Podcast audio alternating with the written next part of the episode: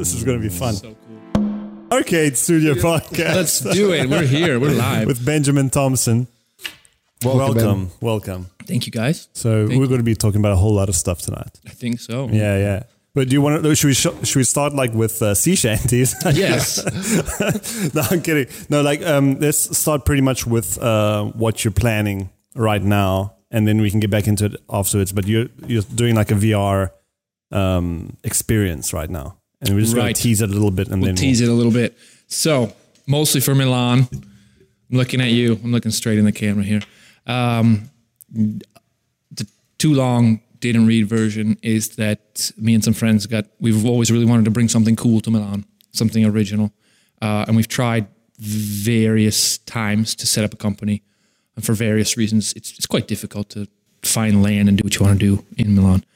Um, so around October of this year, we finally like we've identified what we wanted to do, and this October we decided we were going to go for it. So we have bought the rights to bring zero latency VR to Milan.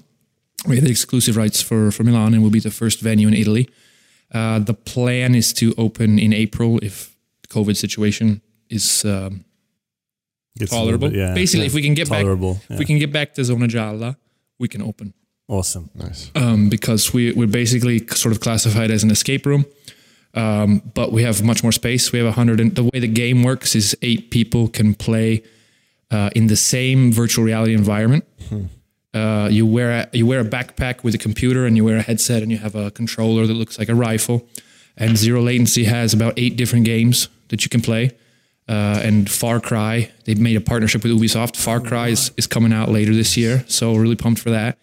But basically, you're not tethered. So you have different types of VR technology, and one of them is tethered, where the the power essentially for the VR system is coming from a cable, and that can limit your movements. And you also have at-home VR solutions where you're essentially your movement is limited. Maybe you interact with your hands and you hold a controller, or you jump, but that's Yeah. about it. The zero latency concept is get rid of all that. We want you to be in an open space. We want you to be multiplayer, uh, and we don't want you to have a tether. So you you put on the goggles and everything, and the system talks to itself, and it keeps you from bumping into each other. So for COVID, to keep operations around the world, normally the system would send an alarm when you're about a meter apart. They've adjusted the parameters there, so it keeps all the oh, players always 1.5 to 2 meters apart. Hmm. So you're already okay. We might have to reduce attendance from eight to six until COVID gets by, but you're still having this multiplayer experience and you're all in the same world. So after the game boots, you put on the headphones and you're in, or the, the mask, and you're in sort of this matrixy, very digital world. And then they boot up the game, and you're in a space station or uh, fighting zombies or in like this weird dreamscape. Uh, and it's it's really a mind trip. But you you have to work together. You talk. You you completely forget where you are, uh, and it's really cool. And, uh, and then afterwards, there's a whole protocol to follow to sanitize the equipment, make sure it's all clean for the next group. So we're going to be we're COVID Yeah, safe yeah, of course. as long as we can open, we're, we're COVID safe. Um, and you can learn more. Maybe I'll send you guys the link. You can put it in the in the lower third Absolutely, Yeah. absolutely. there. Um, but one of the yeah the follow up episode to this, I want to get the Studio Arcade guys in to our venue and uh, and see what happens, man. I'm already excited. yeah, yeah. I, I I'm was, like I- super I was excited. excited when you the first time you told me. I was like, oh god, this is gonna be awesome. Because I mean, I, I'm a big fan of paintball and. Ah, I'm a huge paintball Uh, fan. dude, I love that kind of stuff. I just I'd never have chance to do, to do it as much as I'd like to, but whenever I get it, there's a really good place near Pavia which is like all indoor. It's like a Medina sort of thing, and that we had like a bit of fun going there. And so, like whenever I get a chance to shoot something, it's like it's rad. So one, yeah, one of our the original business plan was to we've tried twice to open a paintball field here in the city, uh, which is hard. I mean, you have a lot more uh, legal, let's say, Yeah. difficulties overcome. Uh, and the last time it just didn't work. We thought we were going to make it, and the the commune didn't zone the land right, etc. Oh wow. But we had all the capital ready to launch this thing. Because I've got a friend in Sweden, and for about five years, I go there every year. We've been working on a system that's also coming out in about a month. Basically, when you play Call of Duty or something online, you have this objective scoring. So, like, I know when Renee took the flag. I know how many points you got at the end of the day. So, at the end of the game, your video game, you get this output of data that, that can rank people and keeps track of your statistics. Right. This doesn't exist for paintball or soft air. Like you just go in the parking lot and you're like, And you shoot. I was the best. Um, so, so good, man. so good. "Uh, I flipped the flag. Did you flip the flag? I don't know. I wasn't there. So what we've done is he's created this um, box system, and yeah, it sounds silly. What's a box? The, Yeah, the it's like a black box. Yeah, yeah, They, yeah. they look like black boxes. Right. Every box can be programmed in different in a, in a, whatever however you need it to be. So it can be a bomb, it can be a flag, it can be a flag that you flip once and you win. So like on Renee, you have to get to that flag, but it's very hard to get to. So you just have to get in there and push the button. Hmm. It can be a flag that you uh, flip it, and then after you flipped it, it counts for time. So every minute your team gets a point. So you have to this. hold the flag Yeah. for. Uh, it can be a bomb that counts down. So you after you click it, it starts maybe a 10 minute timer. Uh, and after it reaches the 10 minute timer, there's actually an adaptation. So you can hook it up to pyrotechnics if you want. So if you're a field and you live in a country where this is legal, after the bomb counts down, you can have it set off a firecracker or something. Sick. Uh, or like the classic Counter Strike. I don't know if you've ever played Counter Strike. Yeah, definitely. You get to the bomb and then you have to hold the space bar while it like activates the bomb. And that's like the most stressful, naked feeling. Mm-hmm. Yeah, because you have to keep.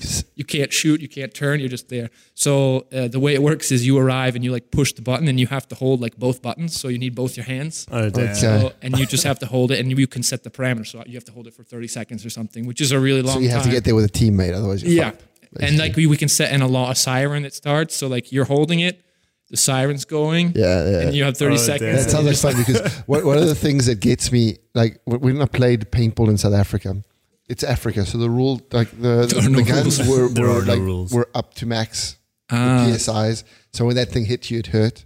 Um, people played in t-shirts and shorts, and it was fun because you were shitting yourself you the were whole f- time. afraid. You were afraid of getting hit. Like I, you come home like covered in like actual like proper bruises. And when I started playing here, the few times that I went, it was always just like, you know, you sort of Ah. feel it, but it's it, it's like okay, well, if I if I just run for it and I get hit a couple of times, I'm, I'm I'm not gonna. It's not gonna stop I me. mean, it's going to kill me for the game, but I'm not. It doesn't hurt. right? I'm not de-incentivized from yeah, trying. and, and my mind doesn't work like that. I want like I want to be scared of something. you know, I want to Mm, sure. have the big forward who's going to tackle me and hurt me. Like otherwise, where's the fun in the game, right? Sure.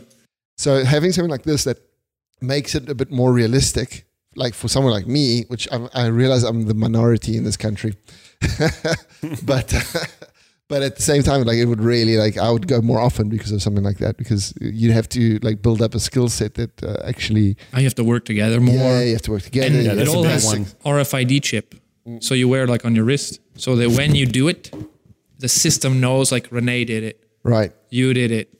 So then all of that gets communicated to a, a database with an API, and it will go on a website, and we can basically we can rent the boxes to paintball fields in Sweden, in Italy, and Germany. We create like an international network. You can rank players, you can see how they did. You have championships like You can have championships, and, but, they, but you can have like a how would I say it, uh, objective championships. Yeah, you know? yeah. So yeah, we've been working on that for a long time. A lot of iterations of boxes. Lot like every Christmas, go there, play with the boxes, and he codes and stuff. He taught himself to code just to be able to do this. So uh, that's also coming out. I'll share that link too because that's coming out Yeah. soon too. Because then, like amazing. you did, like you organize these like really big paintball, like um, like, like I don't know events. I remember like some videos that you you showed me like a while back. Uh, I mean, way back, I was one of the first, not the first, and not the most famous by any means, but one of the first YouTube paintball channels. It's still active. SPB TV, if you want to see me like 15 years Some ago. crazy shit there, man. Scenario Paintball TV. I think we've got about 500 videos uh, because what ended up happening is because a lot of work. I mean, you guys know filming Yeah, and yeah, editing and course. stuff, and especially when you play paintball, you have like a head cam or a gun cam, so you have to like sort through all the footage. A lot of it's just like tree, tree, Yeah, yeah, bush, tree. So. You like a, a box system just to like recognize Yeah. like good footage. or you get like a little bit of paint on the lens, but you don't know that, so you think you have great footage, and you get home and like the whole day is just trash. oh fuck. So what we did is rather than have like eight people each with their own YouTube channel, I just started trying to find people who were creating the content, and then maybe other people who liked editing, and we basically made a, a, a narco syndicalist commune, and we all operated under SPB TV. Especially when I moved to Italy, because when I first moved to Italy, paintball was illegal here. Yeah. So like my content was just like boop gone. But then there's been other people who've sort of carried the flag. It's a little low now, but uh, for about five years, we have some like we got some videos with like I don't know fifty thousand views, sixty thousand views. But we were going to all the big games in in the US, like huge games, three thousand people, four thousand people. It's madness. And now in Europe, I'm one. Of, I'm on like the board of the largest uh, scenario team in Europe. We're called the Northern Alliance, and we got more than usually we can f- we can field more than 100 players. There's Wow, probably about that's a lot. 250 on the roster. Uh, we got like a Michelin star chef. Uh, it- it- because we, we went to this huge game in Germany, EBG, uh, RIP, because they went bankrupt during COVID. So there's no more EBG. Damn. Yeah, really sad. Like last year in May, it got canceled, and that was going to be our 10 year anniversary. And then now they just announced like insolvency. So we have to find a new way, we're a new place to go. But uh, yeah, we would bring all these. We would go, and everyone would have to bring their own tent. You have to bring your own food. And like, why? Why are we doing this? Like, what if we all just combined powers? So like, we talked to people on the team, like, oh, this guy has a truck license. This guy's in the Dutch army, and he can like sign out military tents, like the huge tents. So then we just made a thing where like, okay, you give me a hundred bucks, you give me a hundred bucks, give me a hundred bucks, and everything will be sorted when you arrive in Germany. So we'd rent we'd rent this huge eighteen wheeler, and the guy with the license would drive it. He would drive it to the Dutch army base, and he would pick up the tents. Then we had a Michelin starred chef from Amsterdam, and he gets like discount prices on grade A food. So instead of like being in the German wilds, like eating your boiled hot dog, Yeah. with like steak, foie gras. Uh, one year we had oysters, and he had like he had like a kilt with like lemon juice, vodka, Tabasco sauce. Like, how would you like your oyster? so yeah, it just metastasized from like just we were just trying to save a little money, and then it metastasized into this huge like international family. Um, but yeah, I feel you with like the paintball, and also in Italy, like it's been really painful for me to like come here and be like, uh, it's not quite what I want. Yeah, you know, you get it because like the thing is like, well, also when, when I moved here, 2003, it was legal, like you said, and so and there was no soft air either, so because it was like dangerous, you know, you could lose an eye You'll shoot your eye out. for some ridiculous reason. So then for years, like I was getting into it quite a bit in South Africa because we, I worked in a restaurant and the um, the owner was an ex helicopter pilot Oh, for yes. the, for the um, South African Defence Force. Served in Angola. Did all, so he's a bit of a psychopath. and uh, all the team building exercises were always painful. Let's do team building. with alcohol. we just did it last week. With alcohol, like a real war. I didn't, I didn't heal yet. Dude, and if you won like the paintball, like if you were deemed the best like paintballer by this guy because he would decide, uh, he'd take you on helicopter flips with the the Pumas. Flips. Yeah, on the helicopter, he would take you out onto the Drakensberg mountain ranges. You fly around in this like ex-military helicopter, which is a it's amazing. Where's this restaurant? Maybe I Uh, can. the, the restaurant, he's, he's quit restauranting and he's back on helicopters again. Thank God. He flies, um, he flies, uh, it's the Italian, uh, the, um, what do they call them? Leonardo. Leonardo's, Yeah. the really good ones in uh, Dubai now, making, Okay. making a killing. I saw him last year. He was, no, two years ago, he was here doing some training on the new helicopters. It's like space age. You don't even understand. I do because one of the partners for Zero Latency designs helicopters Oh, for. Le- for Leonardo, like super small So he's world. very Look, it's all like That's his- connected, man. That's it's all his day job, man. It's like, I can't work on it right now. I'm designing a helicopter. I'll call you after work hours. Okay, buddy. No worries, man. Put it together safe. Make sure it's. But no, I mean, we're like beyond safe. He's looking at like the like the um, luxury stuff. Like, what kind of mahogany do you want? Oh, beautiful. So he's like the interiors. You're, you're, awesome. yeah, we're all He's got riding the a swatches in his economy. kilt. Yeah, He's yeah. got like, like mahogany or like ivory. Ah, I was awesome. like, "Do you want some peanuts?" So you seemed like a serial entrepreneur rather than uh, like somebody that just wants to get things off the ground. And you're in the perfect country for that. oh God, Man, talk to me. I could tell you. We can we can start there. Ben, what are you? What the hell are you doing in Italy? So in 2006, I went on a Euro trip, like a good little American. You know, I'm gonna like go Euro around trip. Europe, club, meet girls. Da, What movie got you to do that? It was called Euro Trip. I thought it was a documentary starring uh, Seth Green. Exactly. wasn't actually a documentary. It was a fiction. Unfortunately. we came to Italy and I knew a model. I know a model. She's she's cool, but she was supposed to be here and she was going to let us like stay with her and show us around, but she got called away on a shoot in Spain. So we like but she didn't we didn't communicate because she, we were flying and she was flying. So we arrived in ah, Milan like the hell do we do? So we tried to buy tickets to go to Barcelona, Spain. And we bought those tickets and we got on a train from Milan to Barcelona. And we went to sleep. And we woke up in Rome. Oh, and I was like, like, because I've been in the mountains with my dad since I was a little kid, and I like had a rough idea of what Europe looked like. I was like, Barcelona's over here and Milan's here and Rome's like down here. So like, What the hell? what's going on? Like maybe maybe we're gonna get on a high speed train in Rome and we're just gonna change tracks and then we're gonna go back and we're gonna do the whole coast. Whatever. We went back to sleep. And then we woke up a couple hours later and there was uh, this guy in the cabin with us and he's like, "Oh, where are you going?" I'm like, "Barcelona." And he was like, no. He's like, let me see your tickets. And he he turns out he works for Interpol. He was a cool guy. And he was like, yeah, you're not going to to Barcelona, Spain. like, oh, where are we going? So when you get to Naples, the train's gonna get on a ferry, and then it's gonna bring you over to Sicily, and you might have to change trains, and that will get you to Barcelona, Sicily. Holy shit! Oh my god! I was wondering like how whether the the whole like mix up was. It was. was like I was like, wait, wait. So when we get to Sicily, there'll be like a big ferry that will take us to Spain. He's like, no, no, no, no. Your tickets aren't to Barcelona, Spain. They're to Barcelona, Sicily. And I looked at my friend who had gone to buy the tickets, and I was like, the fuck. so we exited the train in Naples. Uh, we were immediately robbed. Uh, we had no more money left. We managed to like sneak on a train that got us back to Milan we had no money for three days because this was 2006. You couldn't just like wire money. So I had to like wait three days for a bank transfer to go through. So we slept on the street outside Station Centrale for three nights.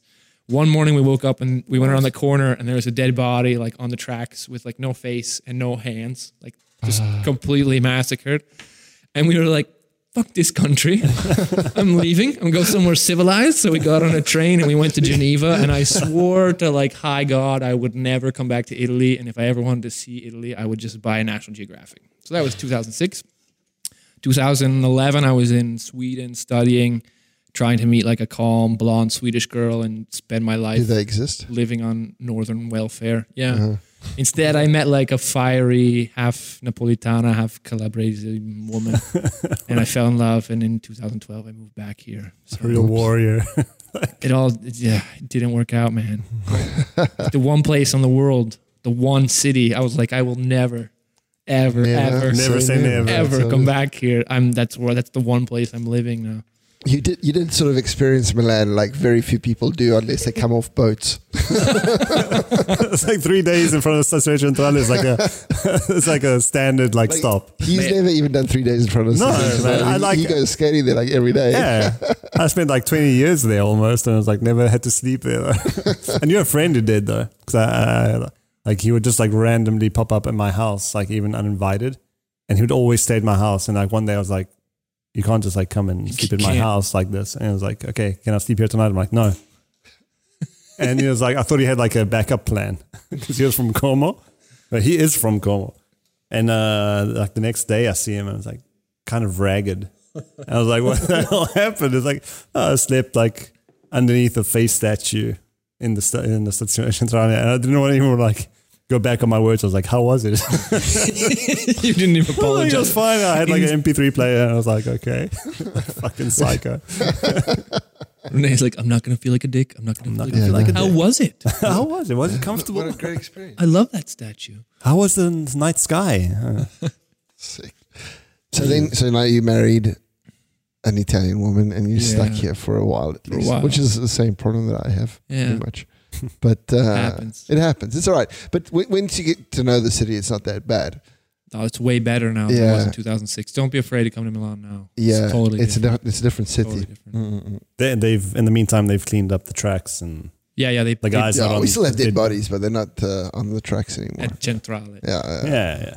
But um, but yeah, but the, the big problem with this country in general is trying to start a business. That's So the thing that painful. some that people always struggle with, and it's one of the reasons why Italy's, I think, like still in the top ten highest grossing countries in the world, but it's just old money basically recycling itself. Yeah, Yeah, or Not for new businesses, I guess. Yeah, no, it's not new businesses, unfortunately. it's so hard. There's so many things you don't even know about. that You get Mhm. blindsided when you try to make a budget or like different consortiums you have to register for that you didn't even know existed. And there's no there's no like documentation list. Yeah. There's no like this is everything you need.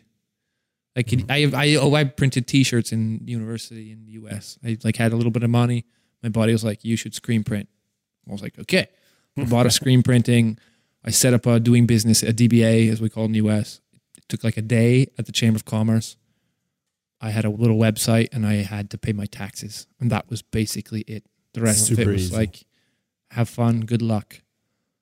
You know, here like just the notario costs. I mean, can we Yeah. talk about a notary? A public notary in the U.S. is like fifteen to twenty bucks a signature, Mm-hmm. and you don't even need that to start a business. Here, you need to go to a notary every time you want to move, Yeah, yeah, yeah, basically. and that's like between two to five grand every time you want to sign a document. So Yeah. that was like a a shock because the first time we tried to start the paintball field, we put together some money, and you can look at like U.S. business plans for starting a, a paintball field, and you're looking at 50 to 60k maybe. So even if you inflate that to 100k, you put together some money, and then you, but you go to the notario and you're out like five grand, Yeah, off and the then bat. 10 grand for registrations, and then you have to start paying taxes immediately. So you're out like 20 grand before you even like in the first week because you were like, oh, I'd like to start a business. Yeah, yeah. Pay me, pay me everything you have. Oh, that's nice. You- You have money then. Yeah, where do you get this? Like, start giving it back, right? Yeah, you- That's part of the reason we did zero latency. I mean, the company was founded in Australia, so there's still a whole lot of bureaucracy we had to do. But like the actual, like, hi, Yeah. I would like to franchise your business. Oh, that would be lovely. Give us a suitcase of money, and we'll give you the franchise, and that will be it. Like, sign a That's it. document, and bam. So I think Italy could work on that. I mean, it's tough for, especially for young creative people. Yeah, Yeah, yeah. it's that, the, the biggest thing is is that is like any. Um, are you struggling there? Yeah, I can't like get it under Can I the. help you with that? Yes, please. Yes, I was ma'am. gonna. I got a ring. I got a ring that, Oh yeah. that you can. Oh, I left it at home. I was like, this is. No, but I've got a, I've got like so many. Of these bloody- Oh, you're just saying like old school, like yeah, dude. Like if you don't do it the one way, do it the other one. A boermakaplan. yeah, because I Burmakaplan, some Afrikaans there. I mean, it must be challenging because I think a lot of people, like international people, they want to come to Italy for the art, for the inspiration. You got architecture, you got paintings, you got music. Then you come here and you want to actually like make a life for yourself around that.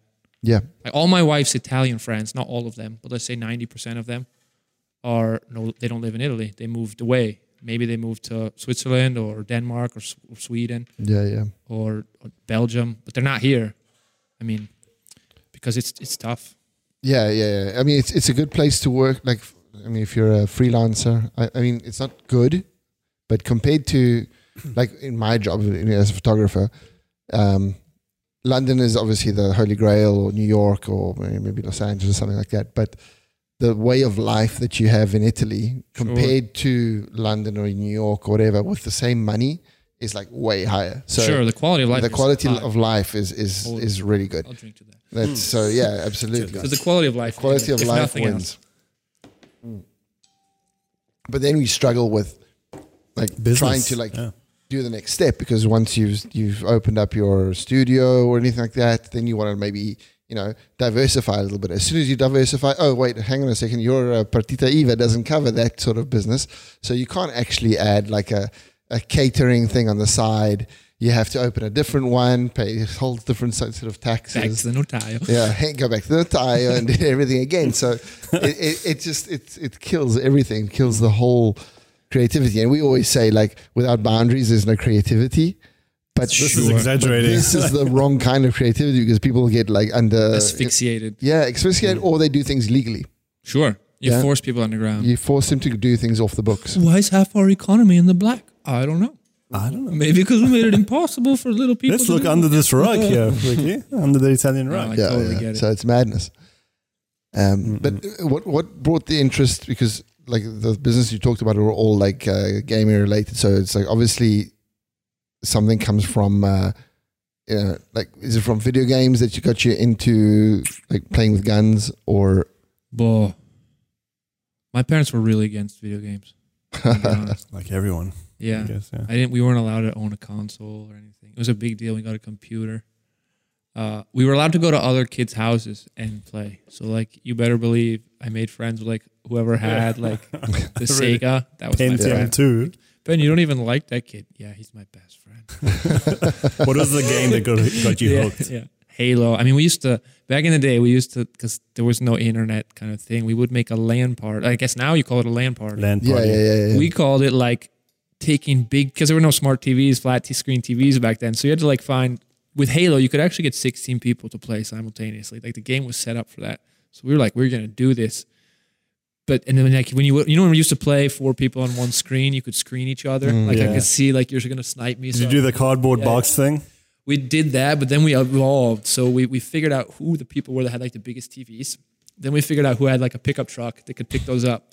And then we would always have to like, it depended on which house we were at. We'd always have some guy have to go to Walmart to buy like a 25 meter uh, cable, and we would hook all those TVs up. But the way it worked is like everyone in this room, you're on one team on your TV. Oh, damn. So they made Halo for keeps because like you could you could you, you spent your whole youth like screening people. Right. But now you're just with your friends in one room, and you like the whole like the sniper evolution was crazy because then the snipers are just picking you off, and you're like, oh, oh my god, Renee's down. Where did it come from? so yeah, I mean, it was I was into gaming, but I wasn't allowed to do it at home. My parents were more like, go play in the woods, don't die. Nice. They were ER doctors, so if I got hurt, they would just like fix me up at home. Uh, that's awesome. like, oh yeah, you don't need stitches. You just put some dirt and some duct tape on there. Uh, well, our, our dad was the same. He didn't. Stitches were not. Stitches? Stitches with for bitches. Sounds expensive. Yeah. it's like- It's two pieces of fiber. No, no, no. I was bleeding. it was out. metal back in the day. That, that shit costs. Like, I, I cut my, my, my leg open. I have a scar like that big, like super thick, because I was jumping into a pool, like a tidal pool, like on the on the beachfront. And they, in South Africa, they they don't cut the oysters off the rock. They they they basically open them up halfway, so they leave the Oh, they leave the blades. they leave the blades on the rocks It's like the edges of the map in Mortal Kombat. in a place where children where children play. Right. Well, So I was jumping into the pool. selection. And uh, my dad thought I was going to jump onto him because I was gonna, I was trying to jump over him, but he he miscalculated my athletic skills.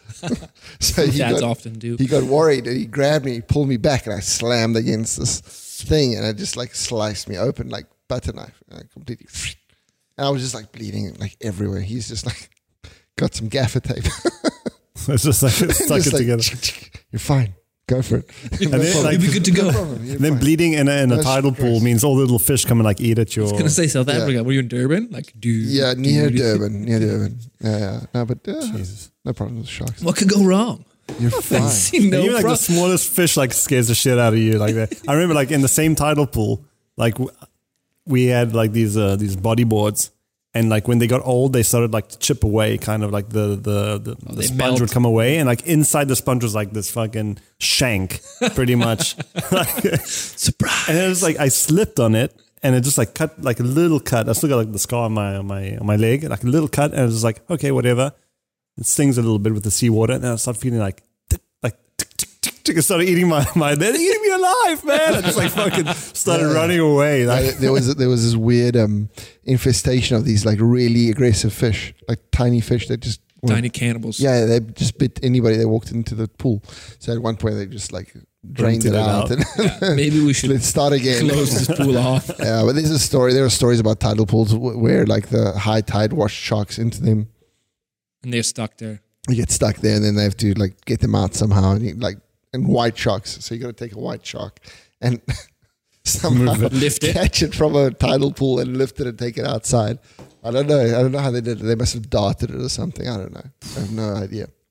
It's like a But- net, but like it- one of those little kids nets. But I, they could they could easily be like one of those like wives' tales that people tell, you know, because it was one of those stories that went around. well, like if you remember how like the the high tide would like always Yeah, at a certain time it would come into the the pool yeah. yeah. and just like wash Oh, we had over. whale sharks washing up onto the beach. The big Yeah. ones. Yeah, Big yeah. ones, yeah. eight foot, eight meter whale shark. It was like a juvenile, apparently. Eight meters is Eight juvenile. meters. Yeah, It'll- it was- can grow more. It's fine. You're a teenager. Yeah, yeah, yeah. And we, Yeah, they just, we all went to up. watch it at school, like after school. They didn't have to get rid of this thing, so it was um, chainsaws and a big hole on Oh, the beach. Can't even eat them. Africa's amazing, dude. I'm just like circle. no, it was, it was it got hit by it got hit by um A boat. Uh, Lightning. no by lightning apparently. Got hit by lightning because they're massive, and, and then they fly, they they swim sometimes like right on the edge of the water. Obviously, like you got zapped, you know, like Probably one, had like a piece of metal like from a from someone once a like some lifetime sort of thing. scientist. And Like, so it this just fine. washed up. we know it was hit by lightning because the tag we put on it attracted the lightning. Exactly. That's exactly when the tag went off. like, hmm. Where's Judith? No, I mean, So, so, yeah. yeah. we couldn't do video gaming. We did other. We invented other games. So like, I was exposed to Dungeons and Dragons. And All my right. parents were like, none of that, none of that. So, but what I had, and like my three my three experiences with Dungeons and Dragons, I, I had absorbed enough of the concept. I came back home, my little brother and all his little friends was like, okay, so what we're gonna do. So we took all the play, all the Playmobiles, you know, Playmobiles. Yeah, yeah. So we had like all these medieval Playmobiles, like knights and sort of. And my parents had a home business and they had a scanner, and we scanned every fucking piece of Playmobil, like every helmet, everything on on the pieces of paper, and then we like wrote hit points, cost, uh, like dexterity needed to use, and we made like a deck of cards for the entire inventory of physical toys that we had. And then my parents had a room about this big, no, maybe half this size, with these really uh, distinct uh, tiles Uh huh. that were about uh, 10 meters by uh, 10, 10 centimeters by 10 centimeters. So it looks like a map. Like if you're thinking about video game, Yeah, yeah, map, it's like a very uniform space. And then we took like cardboard boxes and shoe boxes and we made like castles and towns and all. And it was a big space and we filled the whole space out. And then we made rules. So like, okay, if you're like a level one, you can move like this far at a time. And uh, if you have a horse, you can move this far at a time. And then we had all the dice and all like the decision making stuff. So we like made like a, a retcon version of Dungeons and Dragons that was 3D. And my parents were like, this is so cool. They're being so creative. What they didn't know is I fucking memorized everything. yeah, no, but at the same time, but they force you to actually make it yourself, which which create which I mean, it, it probably That's puts you a good step for all the rest of the things that you have to do. Uh, yeah, they didn't they didn't put the kibosh on it. They thought it was Yeah. they thought it was cool. Yeah, yeah, yeah. And we made then we upgraded. We made this. So uh, I don't know if you remember Playmobil, but they had uh, like U.S. cavalry. Oh yeah, yeah, yeah. They they have a bit of like all the sort of places. So the U.S. cavalry came with this like cannon piece, like this old school cannon, like a T-bar with wheels, and then you can put Right. the cannon on. If you take the wheels off and you take the cannon barrel off, you have just this like plastic T with these little. I don't know what they're called. Like the, the plastic's been cut a little bit so that when you put the wheel on, it expands. Oh, okay, yeah, yeah, yeah. but they've got these little slats in it. And we took rubber bands, you put them in the slat, and then you take an unsharpened pencil, and you have, a, you have a little crossbow. For sure, unsharpened, right? Super unsharpened. We're good. Yeah, yeah. So Lead we, poisoning the next day. then we made like huge Lego armies, like massive. We would say like, okay, on Friday or Saturday we're gonna have the battle. You have all week to build your shit. So then like you come home, Oh, you do your homework, and you have to like try to build your shit. And you could also build like terrain. So you, you were allowed each each person was allowed a certain amount of resources. And then we uh, we would like one person could go in and set up their setup on like the the back third of the room, and then they had to cover it with a blanket, and then the other person could go in and set up their setup with the back third, and then we would put some public like terrain pieces around on squares in the middle, and then we would reveal everything, and then the way it worked the same way with as with, we did with the with the the Playmobiles, like you could move a certain distance based if you were like a foot soldier or you're on a car or you're in a tank, and then uh, you either have a rubber band gun that shot a rubber band, or you had if you had a, like a tank, you were allowed to shoot uh, this cross this contrived Yeah. crossbow pencil, and like you would slowly advance your Legos across the room, like turn based, total turn based combat, and you would slowly advance, and you could choose like, do I shoot, do I move, or do I, what do I do? But each unit, so you just start on the left side of the board, and you'd go across, and you'd make all your decisions, Sick. and then your opponent would do it. But it was super visceral because you shoot you shoot like these Legos with uh, a pencil And they just explode. and they just explode, especially because you had to shoot from the distance. So, Yeah. so maybe like you shoot this far, nothing happens, but eventually your Legos are like this close to each other, and you let fly with this pencil at point blank range, and it just like pieces everywhere. I got you now. and my parents, who were not cool with D and D, who were not cool with video games, were like, "This is awesome. How, how was like the, Carry on." like during the week? There's definitely like some sabotaging and like oh, spying man. going on. So I'm not going to brag, but I was really good at making like mobile infantry armies, like tanks that could drive up and then drop off troops and stuff. And my, I was just beating the shit out of my brother. So what he did one day is he basically tore down his entire army, and he just built one giant block of a robot out of Legos that was like, like probably this tall. Like I don't know if you can see, at least like half a meter tall.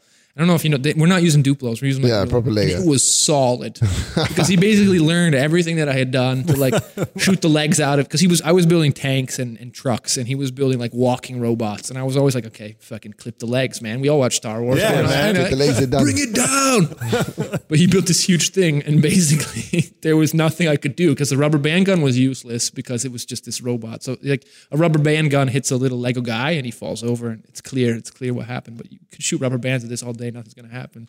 So it became very clear to me that the only thing I could possibly do was get as close as possible with my entire army and then shoot him with pencils point blank range. And like, but I had to cross the entire room to do that because he was just standing there like Godzilla. it was totally like a Godzilla movie. Like I would bring out my best unit and like maybe I would get like an arm to like start to fall off, but he had like other arms with guns on them, so he would just like. Jesus. like, the end of like four hours, like my entire beautiful mech, mech infantry was like just destroyed. All the buildings, like because we could build the buildings, and but you could shoot the buildings with the the pencils, so the buildings would explode too. So there's just like those swath of destruction from like one end of the room to the other because my boys had to make like a mad sprint for it just to be able to try to maybe like take an arm off. that's so fucking. Like, how was the first reveal? Like when you first was like, oh my god. It was like, what are you doing? Because well, it becomes really short turns Yeah. if you only have one unit in your army. So it's like, okay, I'm gonna move like this truck, this truck. I probably had like 27 units, and that's before I like dispersed my infantry. So like my turns took a long time. Yeah. He was like, uh, I'm gonna move here. I just want And I, it's really heavy, so I can't move so far. So I just went here, and then uh, I'm gonna nothing happened. I was like, okay, whatever, we got this. I'll, I'll go, I'll go again. my turn. Thanks.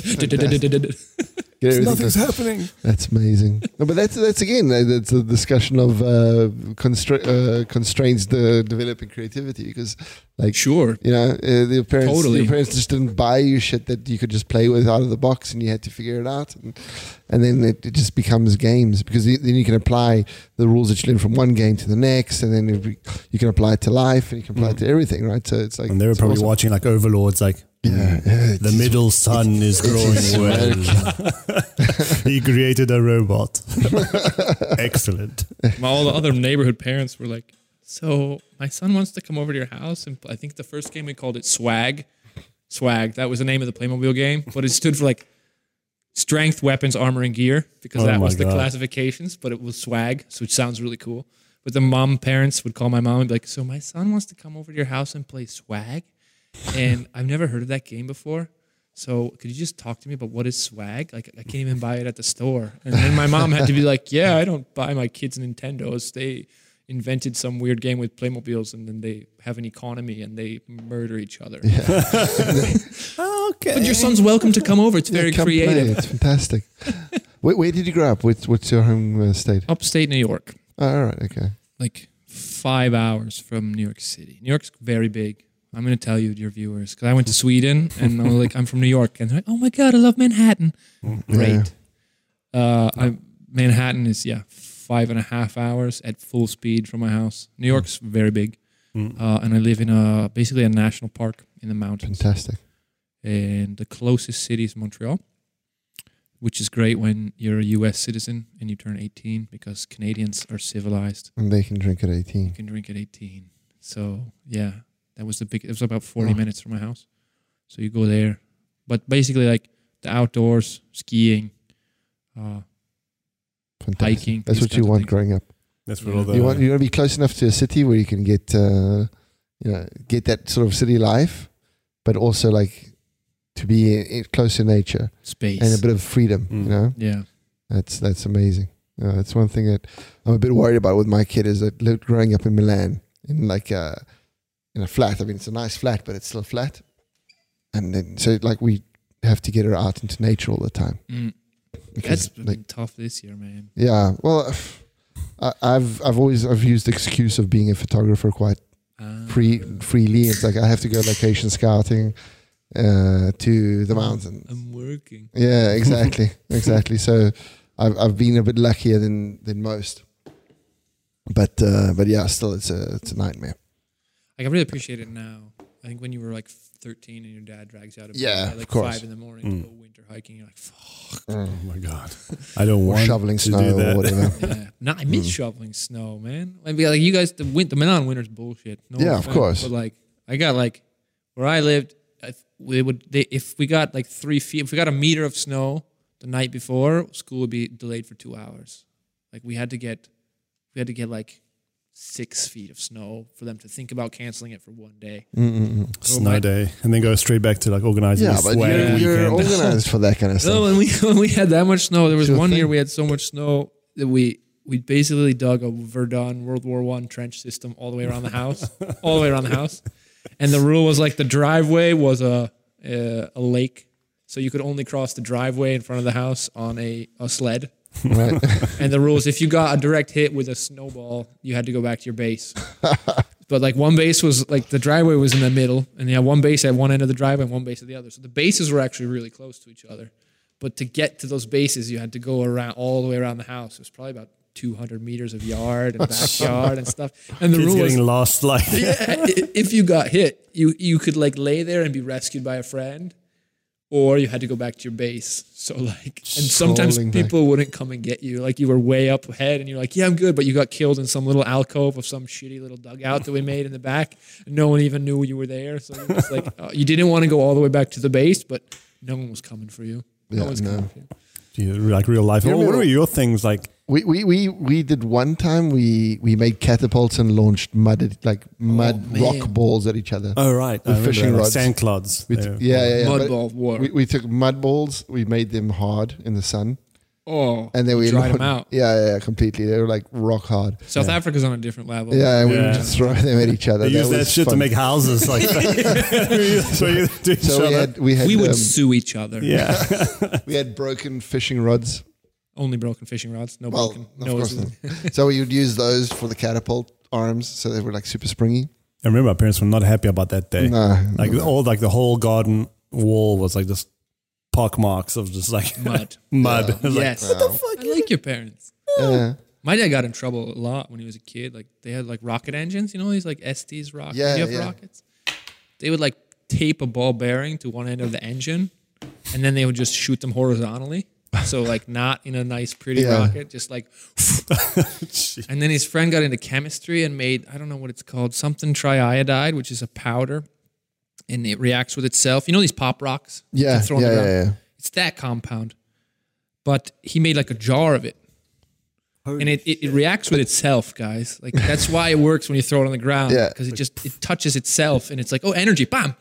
So he had a jar on the shelf in his basement, and like a truck went by their house, and like the whole basement exploded. Like the blew the blew the thing off the wall. This is like the people, and my dad's friend like burned his eyebrows off. So like this is where it's not my fault. I'm like this, okay? It's- Yeah, but I mean that's the thing. It's you sort of we, we were when you grow in the frontier. the frontier grows on you. exactly. That, that's sort of the things that you end up doing.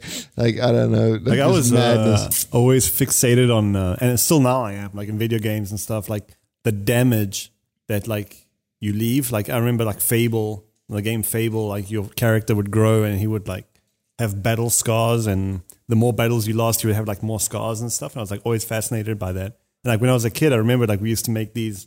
I used to go to my friend's house. We all got like got into all this crazy kind of shit. Like it would either be Mortal Kombat or drawing on these big like A1 uh, architecture pads that his, his mom would have, and we like create these battlegrounds because we were into Judge Dredd and Jurassic Park and all that shit, and they would like mix and match all these course. things, of course. and then when we you, started. it's like you're constrained, but you're free. Yeah, exactly. It's like, oh my god, like all this like super splatter, and we started doing like these. Um, he got a BB gun at a certain point, Oh God. and we made these like plasticine men, but inside the plasticine men, we would make them hollow and put in food coloring Wow, this inside. next level. And like when you shot the guy, you would see like the damage, and he would like bleed. I was like, oh shit! I've never seen that like done anywhere else. I, wonder why. That's, been done That's probably why. anywhere- anywhere I think people, normal people. You were like do the you were like the house across the street in, Yeah. in Toy Story. Yeah, yeah, yeah. Weird things are happening. like don't go over there. Save me! But everybody, I don't know, all, all, all our friends were like kids that grew up on farms with dirt bikes and damage, you know, basically. Yeah, So you just rock up and just did as much damage as you could all the time. Damage. Play, play army, run around with guns. Uh, then it always got out of hand because I'm not dead. What you are dead, but I'm Mm-hmm. not dead. And then it's fight would break out or something, and it's Mm. like okay, or try to do like a zip line, you know, but a homemade zip yeah, line. hope line, homemade zip lines. Yeah. That was one of my favorite things to do ever. And every time, it never like ever worked properly once. Like every time somebody was hurt. but it could have. It could have. Because every It time you made You're it, you were learning. You're imagining. learning It's what every single time. It's just we had no money. We, we we needed to buy like we need to buy like a pulley once. that would have been One like pulley instead if of somebody like- came with a pulley, they would have been the god of the playground, you know. But we were like, no, no, Simon got a pulley. Even like the, the nerdy kid, like, show us what's in your lunchbox, and he has a pulley, and like you're the king. oh my god we tried we tried using bike uh, wheels Oh my gosh. we tried using ball bearings we tried everything You Probably could have taken that down, recycled it, and bought Yeah. your fucking pulley. Yeah, yeah, yeah, exactly, yeah, yeah. exactly. But your Didn't kids, know how to kids, get are, there, like- kids are extremely creative and extremely dumb. yeah, yeah, At the same don't time. Know. recycling breaking Like if you told your dad, "Hey, dad, I'm about to make a, an illegal homemade zip line, and I'm going to use a bike wheel and a, ch- a s- a saw blade because I can't afford a pulley," your dad would be like, "Whoa, Well, hang on a second hang on, sec. I got a pulley. I'm a cool dad." Yeah. But you didn't want to tell him because you're like, he'll be course not. pissed about the saw blade. And then we can't even like try with Oh, the saw. Maybe the saw blade bows works. and arrows with like screw those mini screwdrivers as as the, the tips. Oh right, yeah. No, my parents were pretty. Holy shit! My Uh, parents were cool about the, the sword stuff. Like we we made like there's a there's a medieval reenactment organization in the U.S. called the SCA. It's similar to it's, a, it's in Europe now. Oh, I'll think of it later. I'll send you a link. But basically, it's MMA dressed in armor. You you hit each other, Okay, and for like teenagers, they have like I've a, seen that on, on YouTube. yeah. But like they really hit each other. They really hit yeah, each yeah, other. yeah. yeah, Okay, Like, cool. I like that. You're eliminated when you're on the ground. Okay, But you just beat each other down. Um, but the, the, the SCA is equivalent basically in the states. And then like if you're not fighting in the heavy armor with the bamboo weapons, in Europe they're using steel now, but in in the US they're using bamboo.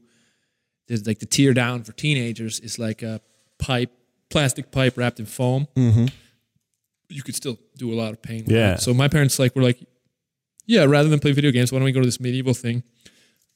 I really liked it. And then I managed to recruit all my friends because if you haven't figured it out yet, we had like Yeah. a group of friends and like, okay, we have to make a huge LAN party with like big ass TVs. Let's do it. If We have to play Lego, explode the room. Let's do it. So we did this medieval stuff, and uh, they got us bow and arrows. My parents were like, yeah, you can buy bow and arrows. You can't shoot the bow and arrows at each other with the tips, but if you want to take tennis balls and stick the and tape them around the end of the arrows, then you can shoot them at each other, no problem. So we would have like, because some kids have some, some parents were weird. They didn't want their kids hitting other kids with the Yeah, swords, they get it. but their kid could shoot bow and arrow. Or we were like, like without the tennis balls. well, we, we didn't really tell the That would- parents that. We just told them that you can come play with us, and we promise you won't hit anyone with a sword. And then mom was like, "Oh, okay."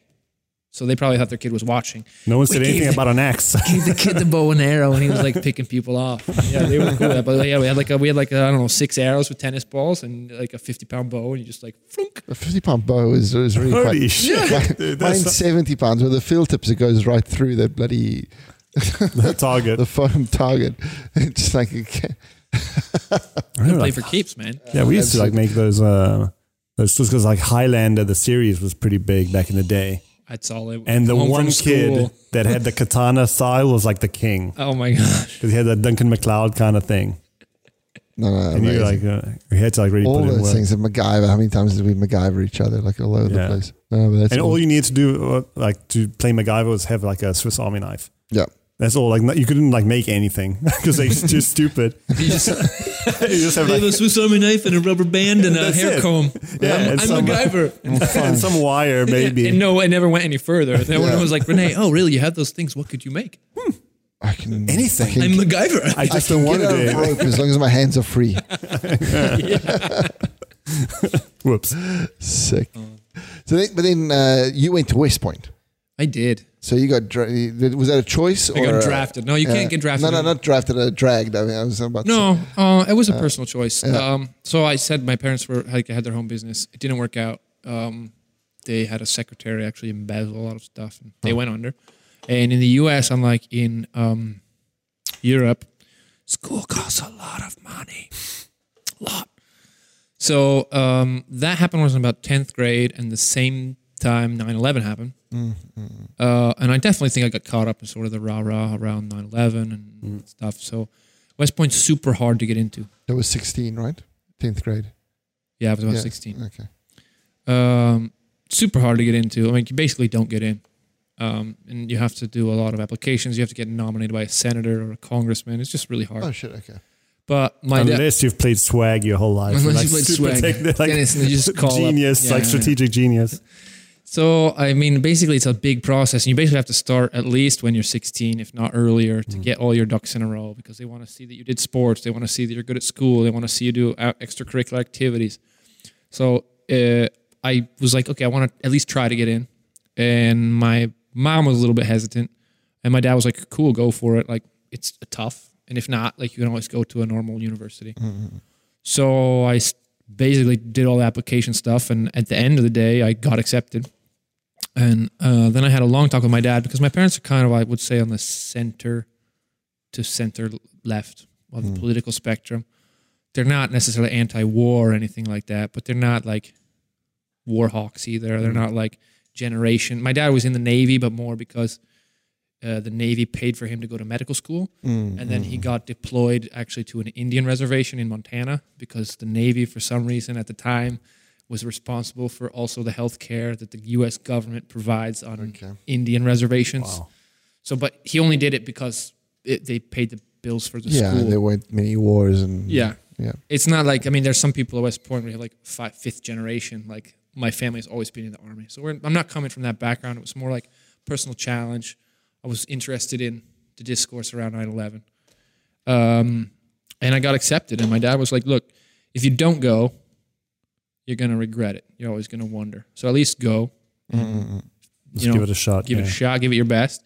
And then he gave me a lot of good advice. He was like, like the first year is going to suck. And you can, I mean, you can look it up. The first year is really bad. It's a very big class system.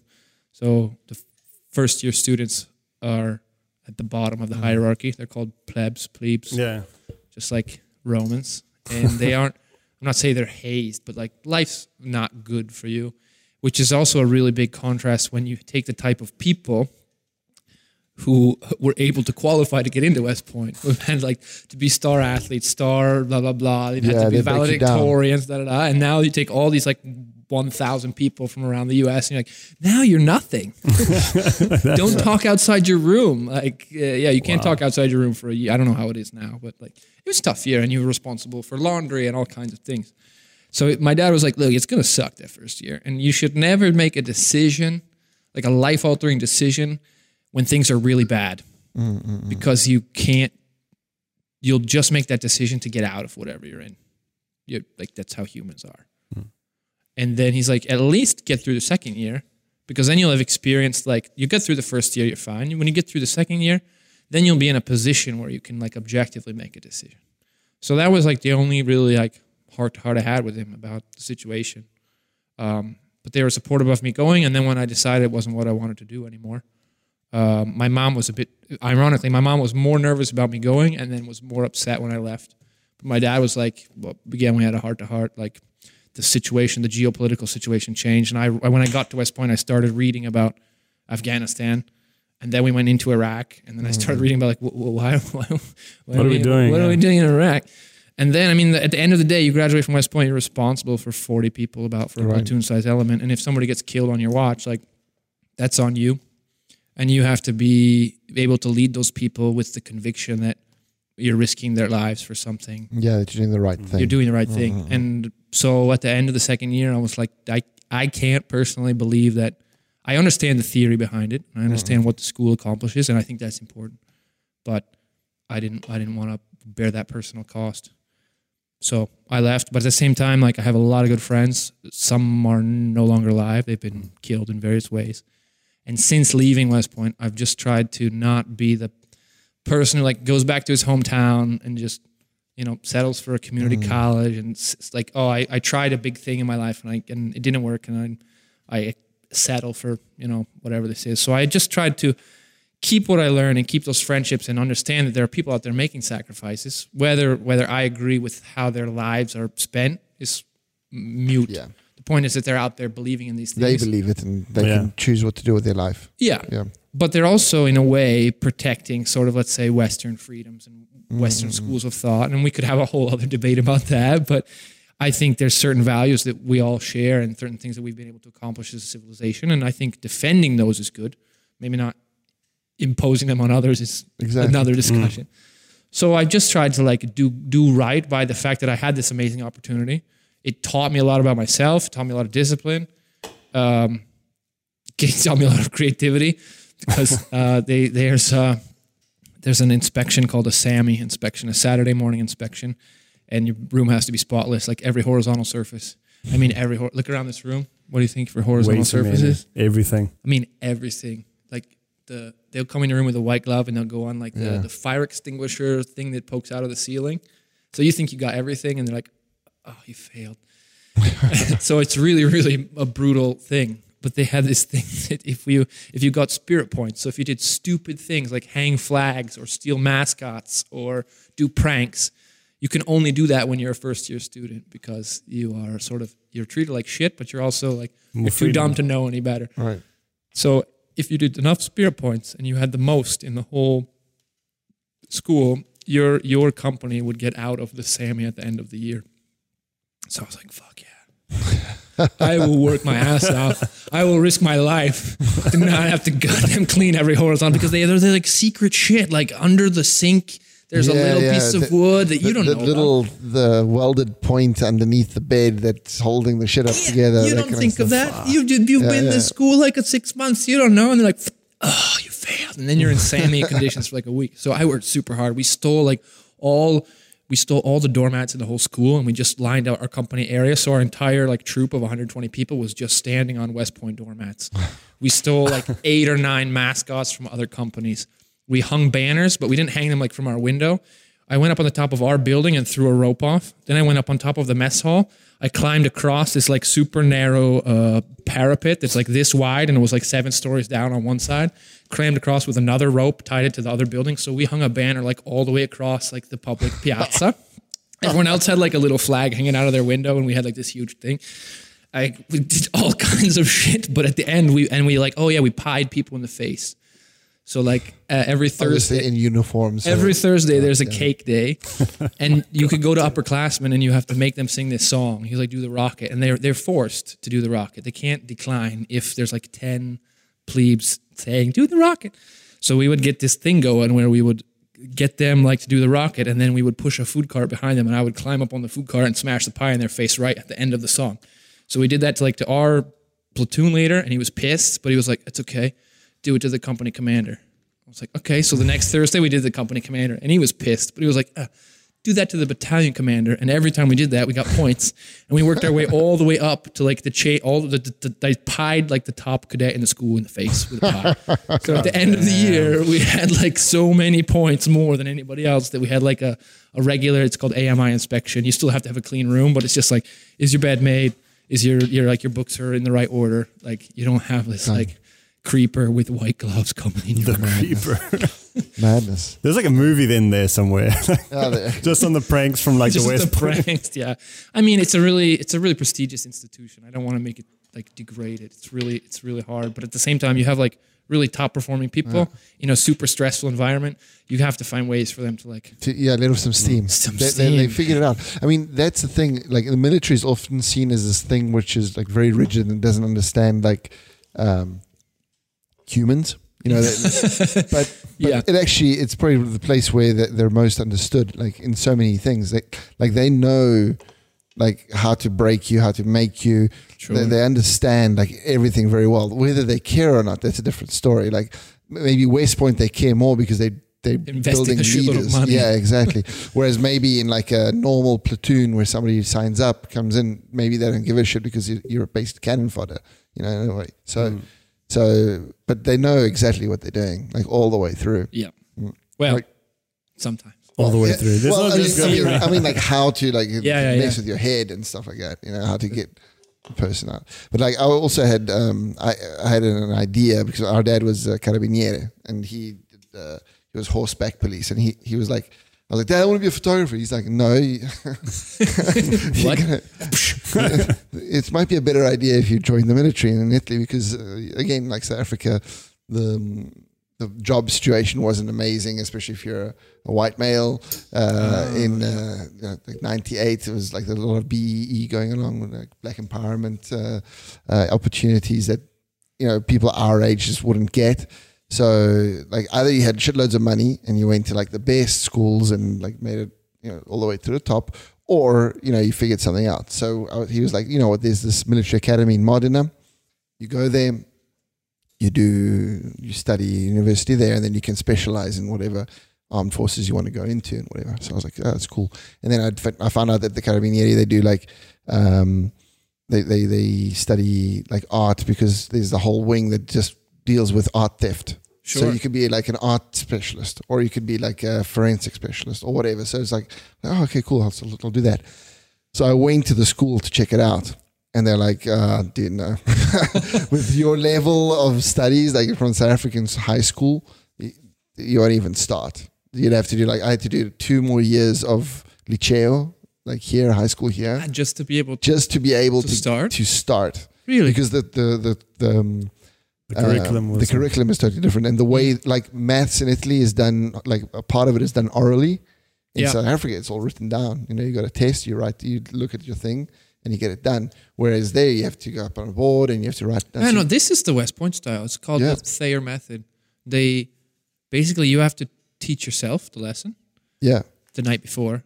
You have to do the homework o- online that gets graded, and then you go into the lesson and you have boards, and everyone has to uh, present their at least for math and sciences. yeah, You you do they they tell like okay, uh, Renee put problem fourteen on the board or whatever, and you have to put the problem that you worked out, and then after you have like taught yourself, done graded homework, and presented your work, then they teach the lesson on the stuff.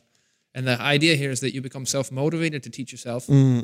Uh, you're okay presenting your, your your work, like you can defend your argument, even if it's just a simple math problem. At least you Yeah. start defending it, and then uh, you're also humble enough to be like, "You're a fucking idiot, and you got it wrong." So let's talk about what you did wrong. Right. But this is like the Thayer method. I mean, if you Google or you Wikipedia, yeah. I mean, I reckon this is- it, it probably it's a much more um, interesting way of working out because obviously, like if it's just written down, I mean, they did check out all your working through, but it was still like super easy. But uh, they were just like, nah, dude. also, even try. we do six subjects in, in South Africa. that's it. That's it. You do ma- you do English, a second language, and then four uh, like chosen subjects. So it's like maths, biology, maths, I did math, science, history, and geography. That's it. That sounds like one semester at West Point. Yeah, well, I'm talking about yeah, yeah. Of No, course, no, West Point is high school. No, no, no. But so I mean, yeah, like yeah, also yeah. in also in high school, we were probably taking. Yeah, I don't know about this, the South African. Yeah, no, the, the education system. education system isn't that great. I don't think, like compared to like what I've seen in Europe, where you do like, you know. But then at the, at the in- inside that, you like say if you do history, you do philosophy. So it's like two things okay, together. so you get if you do something like that. geography, you do natural sciences Okay, as well as everything else. So it's like a big. Uh, there's a split. Inside. there's a split inside. Okay. So you go in depth into the things. So It's not like, just like this. yeah, no, it's not like this is a map and this is a, so you would be like you'd be like calculating how much uh, water goes through a river or something, like, yeah, that kind of stuff.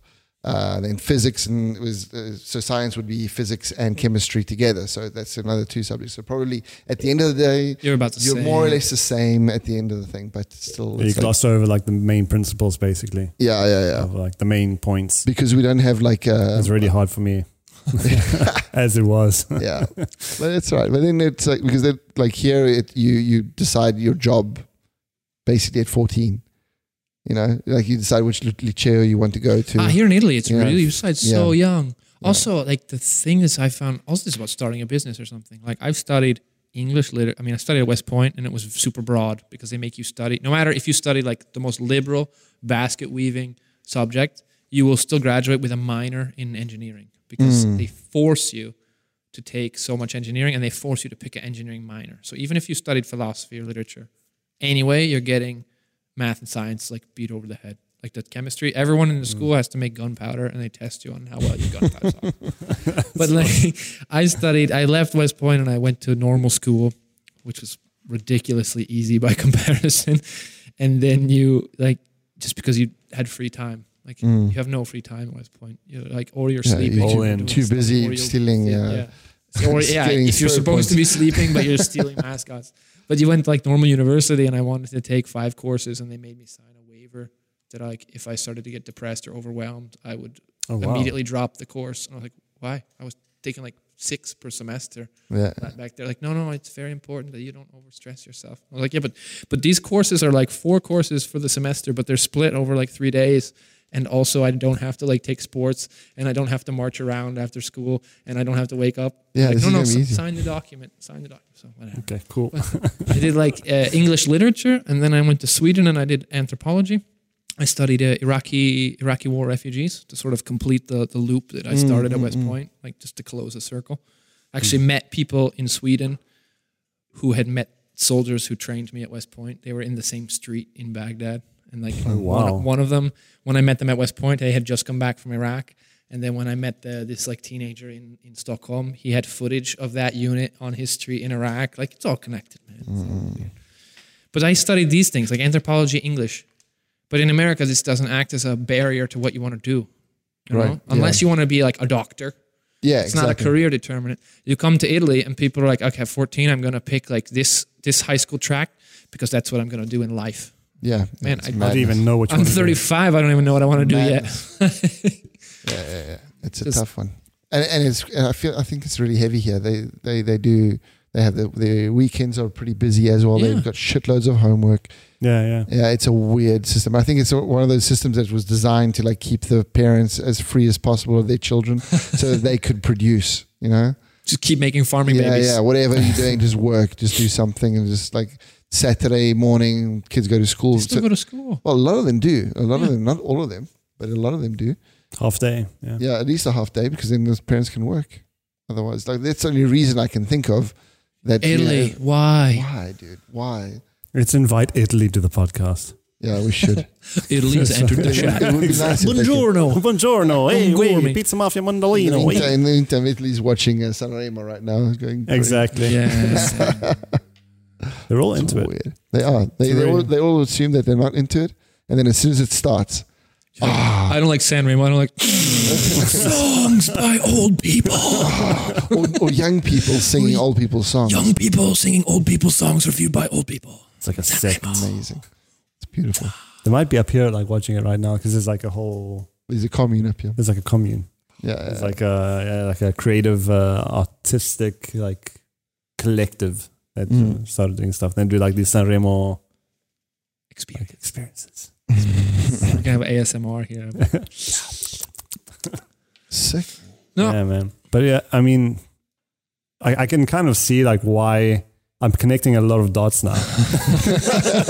like, because you had like the discipline. the math guy, the math Yeah, yeah. It's like uh, we started here and now we we came here and now we're going back there. It's like like uh, one thing that's like um, ricorrente, a recurring recurring. factor, Recurring factor. a recurring factor in everything you've said and everything you're doing, and like also with the zero latency thing is like the whole like the discipline is very high, and it was before you went to West Point. Like the discipline to create every single like little icon. Use the scanner. Yeah, to use the scanner. Yeah, it's like- three hundred Playmobil. Like I would never have done that as a kid. I would have like scanned like maybe three, like just enough to get me by. I'm like the crack addict of uh, of kids. like it just give me like uh, how many games can I have? Like one. Okay, just give me the one game that can like satisfy me for like enough. and you'd be like, okay, no, I'm gonna like bring this to my one friend who can like kind of program it, and we can have like 16 different games. It's like okay, cool. So it's like yeah, organization and discipline is like really recurring. Yeah, well, I- I've seen it as the organization. It's like, okay, so we're going to call a guy. He's going to come with a truck, and he's the, the guy with the truck is going to bring a guy with a TV. and the TV is going to come with a thing. It's We're yeah. gonna play Halo for two So- hours before we get kicked out. Before like you have to be back in bed. no. It's awesome. But yeah, like that's, crazy. that's how you got to do. But that's that's also a recurring theme with our guests. Like it's it's part of creativity is having a sort of a bit of a drive and a bit of a and like everybody's creative in my opinion. Like, everybody has a way of thinking things through. But the the thing that transforms a creative into a su- successful creative is when you um, actually put it into action Mm. and you drive through all that shit that is at the first year of West Point and the first year of, Yeah. of any job, Anything. any business. You're just going to eat shit for like the whole year, maybe more. But then at the end of the day, you're going to come out on the other side and hopefully you'll have grown, you'll have learned more about yourself and, and also have figured out where, um, like where you can push yourself, you know? And then that's when you, you actually start doing Mm. what you're doing, you know, and that's when you can start thinking about opening the business, making it work, And I'm really interested about that little box. Like that, that's going to be a game changer. I think. I'm hoping we finally this is the year we launch it. Yeah, yeah, yeah. But I would say I think you're you're right when you say like like thinking about what my dad said like don't quit when it's when it sucks.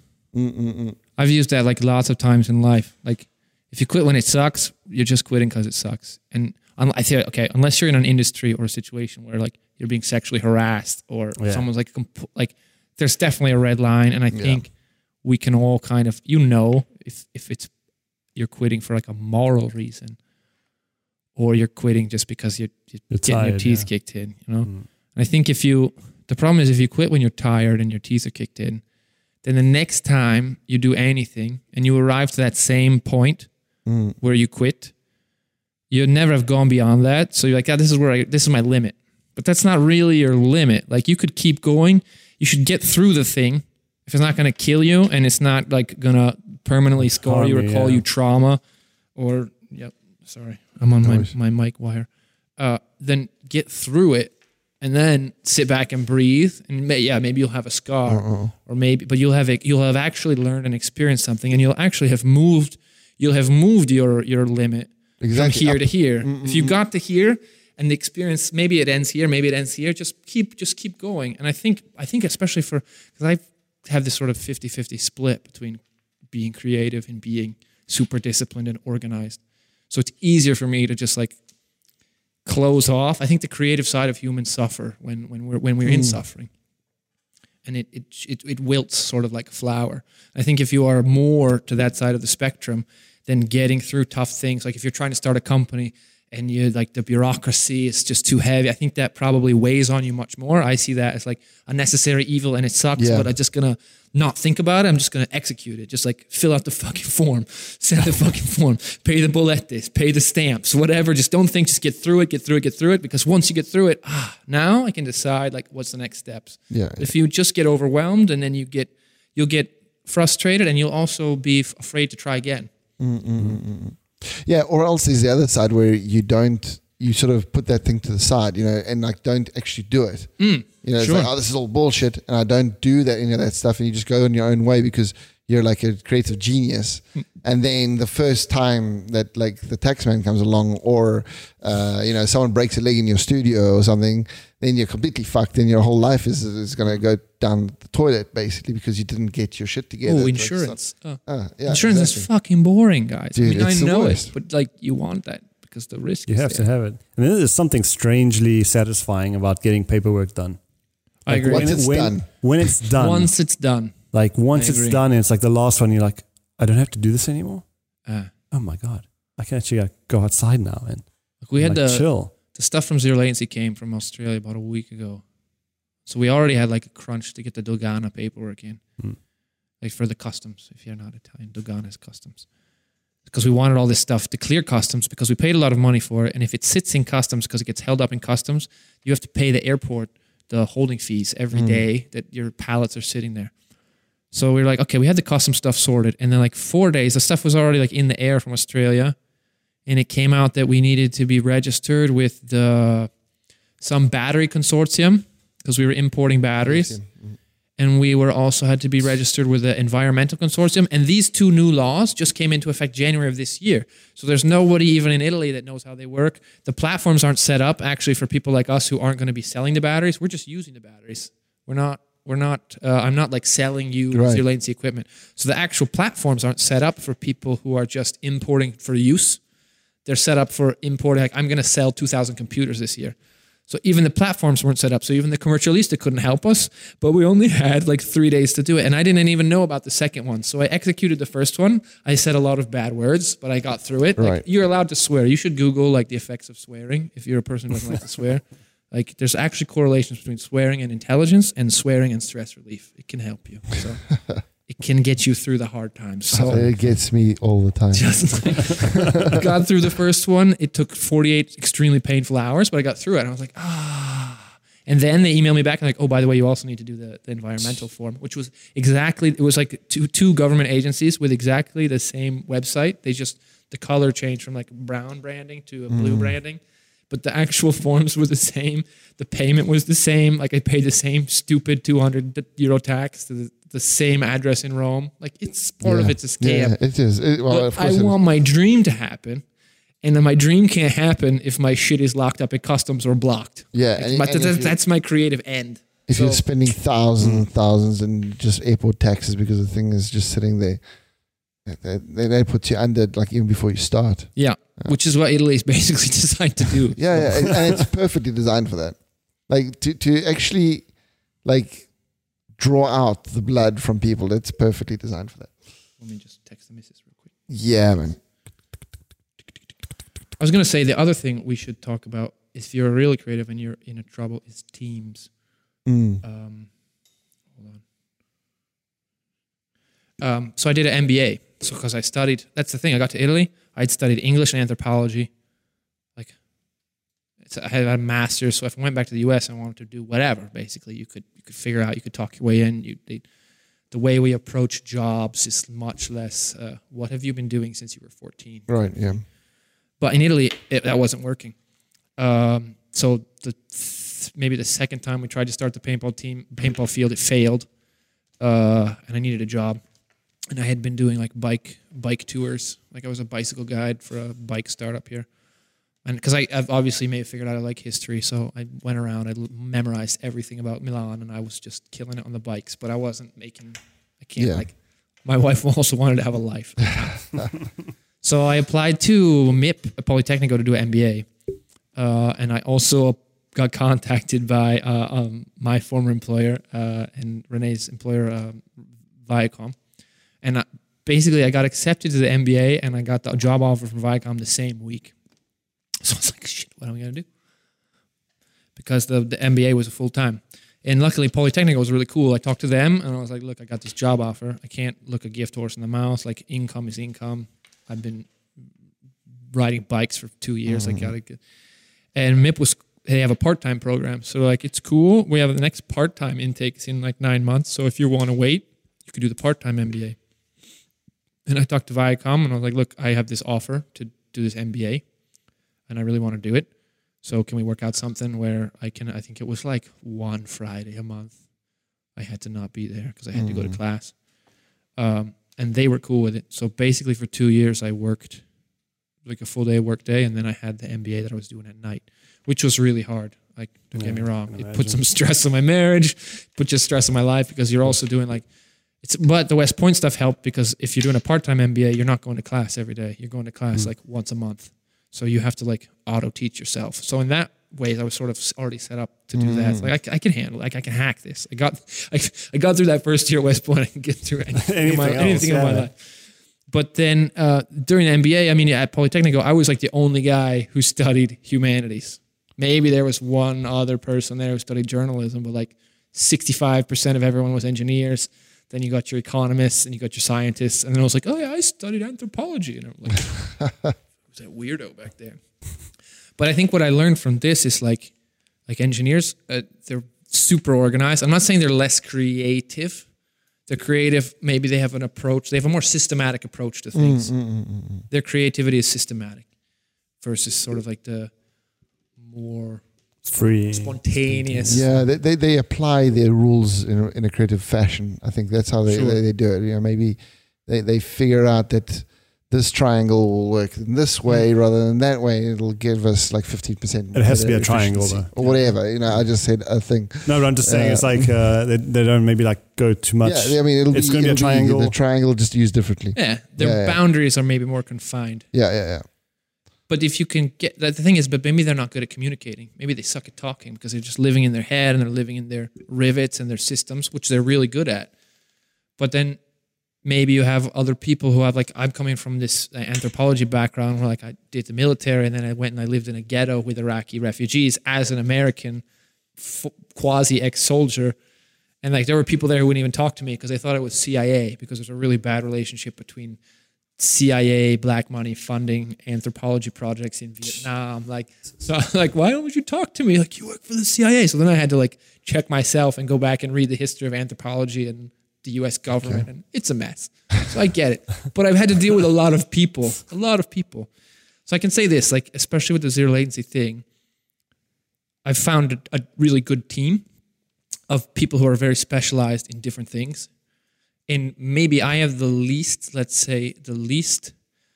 I'm a generalist.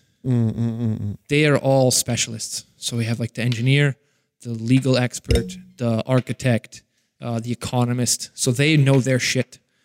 And if you are maybe a person who's like very, very creative and you don't want to deal with all the legalities and stuff, if you could find someone else who's maybe interested in what you do, but has specialties and doesn't mind. Some people love Excel. Yeah, yeah, yeah. yeah uh, no, there are people that do that. Yeah. absolutely. I use Excel for like personal stuff. I really like it. I hate it for like work stuff. Like I want to vomit. But then if I use it for my own, there are people out there. Trust me, they love Excel. They like talking to people. They maybe they even like enjoy, as Renee was saying. I love like the feeling of getting paperwork done. There's probably people out there who who Get off on that. get off on that. Mm, mm, so if you could like branch out a little bit, and maybe you find someone their personality is completely different than yours. You're like, why would I ever associate with this person? That could be the person that helps you, especially in Italy. Like try to find the person that's almost your opposite, Yeah, yeah, yeah, yeah. but maybe they're interested in the same thing at a at a at a meta level. Maybe it's music or it's art or photography or film. There's there's I mean it's not like notiles don't watch movies. You know? Yeah. So if you can find people like that, you can put together an organization where you're able to like offload stuff, and you can. And I would mm-hmm. say just be honest with these people. So Renee comes to me like Ben, I fucking hate online forms. I can't do it. It's a pain point for me, and I suffer on. I, I we all suffer doing it, but maybe Renee suffers three times more because of his personality. But maybe I suffer like a third as much because whatever I've had to do it before. So for me, like we both agree that it sucks, and we could both agree that it sucks one. But for you, it sucks three. Hmm. So I'll do that for you, buddy. I don't mind. And then like later on, like I have to design a logo or something, and I am shit at it. So maybe I come to that, you yeah. and like, yo, Renee, can you help me with this logo? And you, can, if you can build networks like this, so you're not just like all the creative Yeah, yeah, yeah. designer guys hanging out together, because then you're sort of almost making a little bubble around yourself, and you're not bringing in skills or knowledge that can facilitate that group like doing other things. Yeah. Or one of you will have to specialize. I mean, that's the other thing. But So in the end, basically, you got your your battalion. I got my pretty little much, team, yeah, you my got, like- specialists. It's not yeah. a question of life or death of people, but it's like a question of life or death of your, the your business. dream. Yeah. So it's like Yeah. in the end, like full circle once again. I mean, Yeah, you always need a team in there. Like, I mean, even like with- with an agent, I've got an agent. Like for me, he takes all the shit. Basically, he's like my um my lightning rod. So like, It's I like your whale. yeah, it's like yeah, your whale, Exactly. your Just lightning run it whale. Back Whale. around. Whoa, we're going on to the shore. Hit it. No, don't go there. Just take this He's gonna lightning get bolt. hit. So that's that's his job. That's his job is just like being an umbrella for me and just like getting all the shit. And I can just be like an artist, be like all the fun and Eh. shit. And then and you're free to create. But if but there are people that don't understand that relationship. They're like, why are you giving twenty five percent to a person who's doing shit? I'm like, dude, that you For know, the mental peace of mind that It's also like amazing. allows me to make even better art. Because Yeah, if I and had to then- do 100% of the shit, my art would be like 30%. Of course, of course. Like I mean, uh, like if you have to do everything yourself, and you have to invoice, and you have to check on the contracts, and you have to talk to clients, and you have to sell yourself, and Now you have to do all the promotion stuff. It's like when are you gonna actually take a picture? on You know? Friday, Yeah, end of maybe. the week, when you're exhausted. Maybe. And then the model's having a bad day. So Exactly. you're just like, fuck it. So you just forget about it. and Yeah. You just go make pizzas. Yeah. Yeah. So that's that's like it's so important to have good people around you that that you know with the same values. Yeah. Nothing else. You know. I would say also don't be afraid. One, don't be afraid to ask for your what your worth. Yeah. Yeah. right? yeah, if you course. can feel one of those core things, like don't be an extortionist, but don't do it for free. And also don't be afraid to pay because as you're saying, if you had to do all of that back end stuff, I'm Yeah, going to be an true. artist, but like, okay, your notaio, your taxes, your declarazione di redditi, your insurance, you have nothing left. That's like Mm-mm-mm. 10 Job months done. of your year done. So you have two months to make revenue on all the other stuff you had to do. So if, if you can pay someone to free up that time, then just be smart about it, but you should do it. Yeah, and you got to get, and then you got to pay people properly as well. Yeah. Like, that's another Yeah. thing You that get what you doesn't for. happen here. Is like You get what you- what you everyone wants to just skimp on everything. Mm. So that, that's my my way of um, when I do a budget. I, I never like tell people how much I have for them. I'm always like, tell me how much you would do this job for to the best of your abilities, Mm. and then I'll tell you if I can afford you or not. That's the only way we're going to make this happen. Mm. You know? And so often because we're in Italy, people like so heavily underestimate Estimate. themselves that like what, what I wrote down is like way higher. So I'm like, uh, dude, I'm actually gonna give you a bit more money than what you're asking me for, and I'm still gonna make some money off you.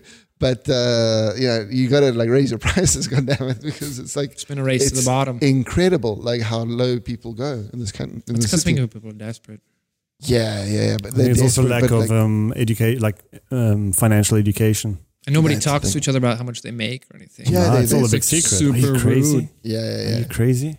I was like, no, no, no. You got to talk about that shit, and you, and you got to say like, well, I took that job for like a hundred bucks because I didn't know what else to do that day, and then like and be shat on by your by, by your um, colleagues and be like, dude, you can't, you know, just rather stay home for a hundred bucks.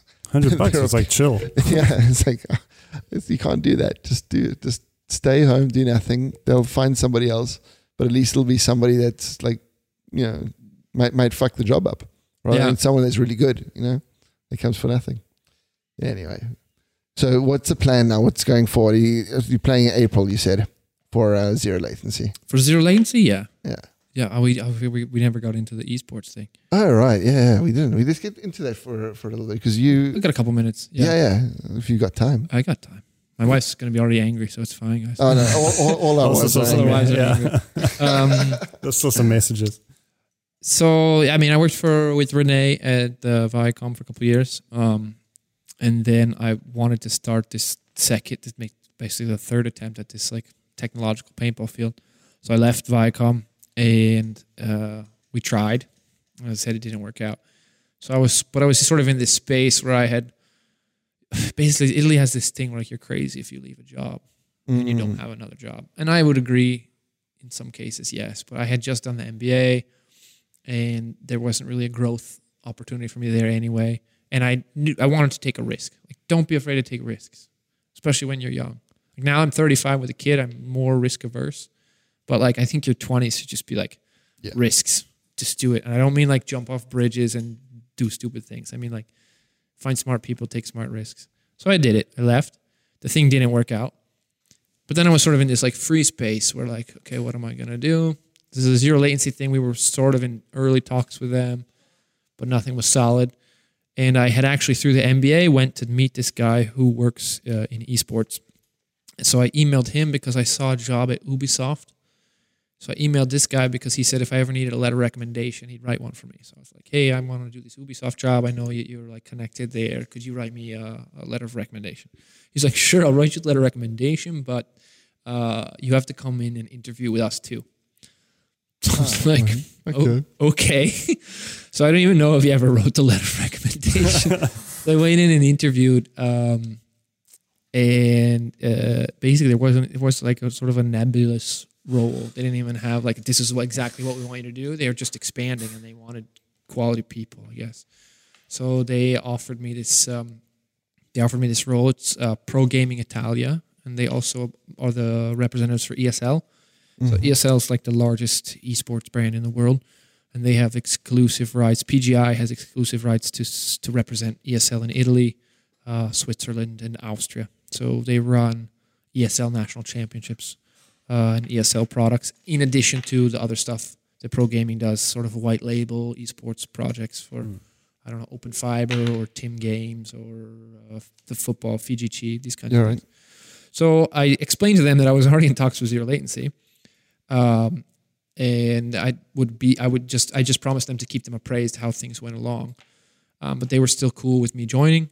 So I did. I mean, I joined March first of last year. I went to Bolzano. I got my laptop. I got trained. I met some people, and like by the time I got back to Milan, we went into lockdown. So I have worked the entire year till now uh, remotely. Um, the Milan office, I went one time for an interview, and one time, like before I got the job, and one time to get a monitor when we went to work from home. They were like, "They were we're shutting down the office here, so come get some stuff so you can have a work from home setup." So that's it. The entire thing.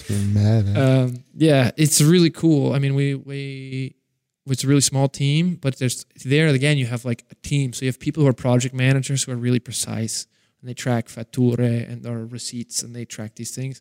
We also have creative people who are doing all the assets, for every campaign, like social com- uh, social media campaigns, uh, online websites, graphics, animations, because we broadcast everything on Twitch. So it's it's TV production basically. Yeah, basically.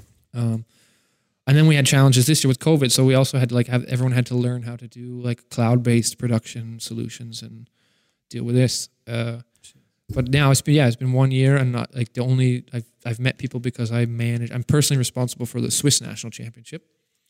So that we're in the fifth season now. It starts next week. Um, so I do a lot of coordination with. Uh, we have a tiny, tiny studio in Bern where we produce the, the content there, and I do a lot, Swisscom's our major client there.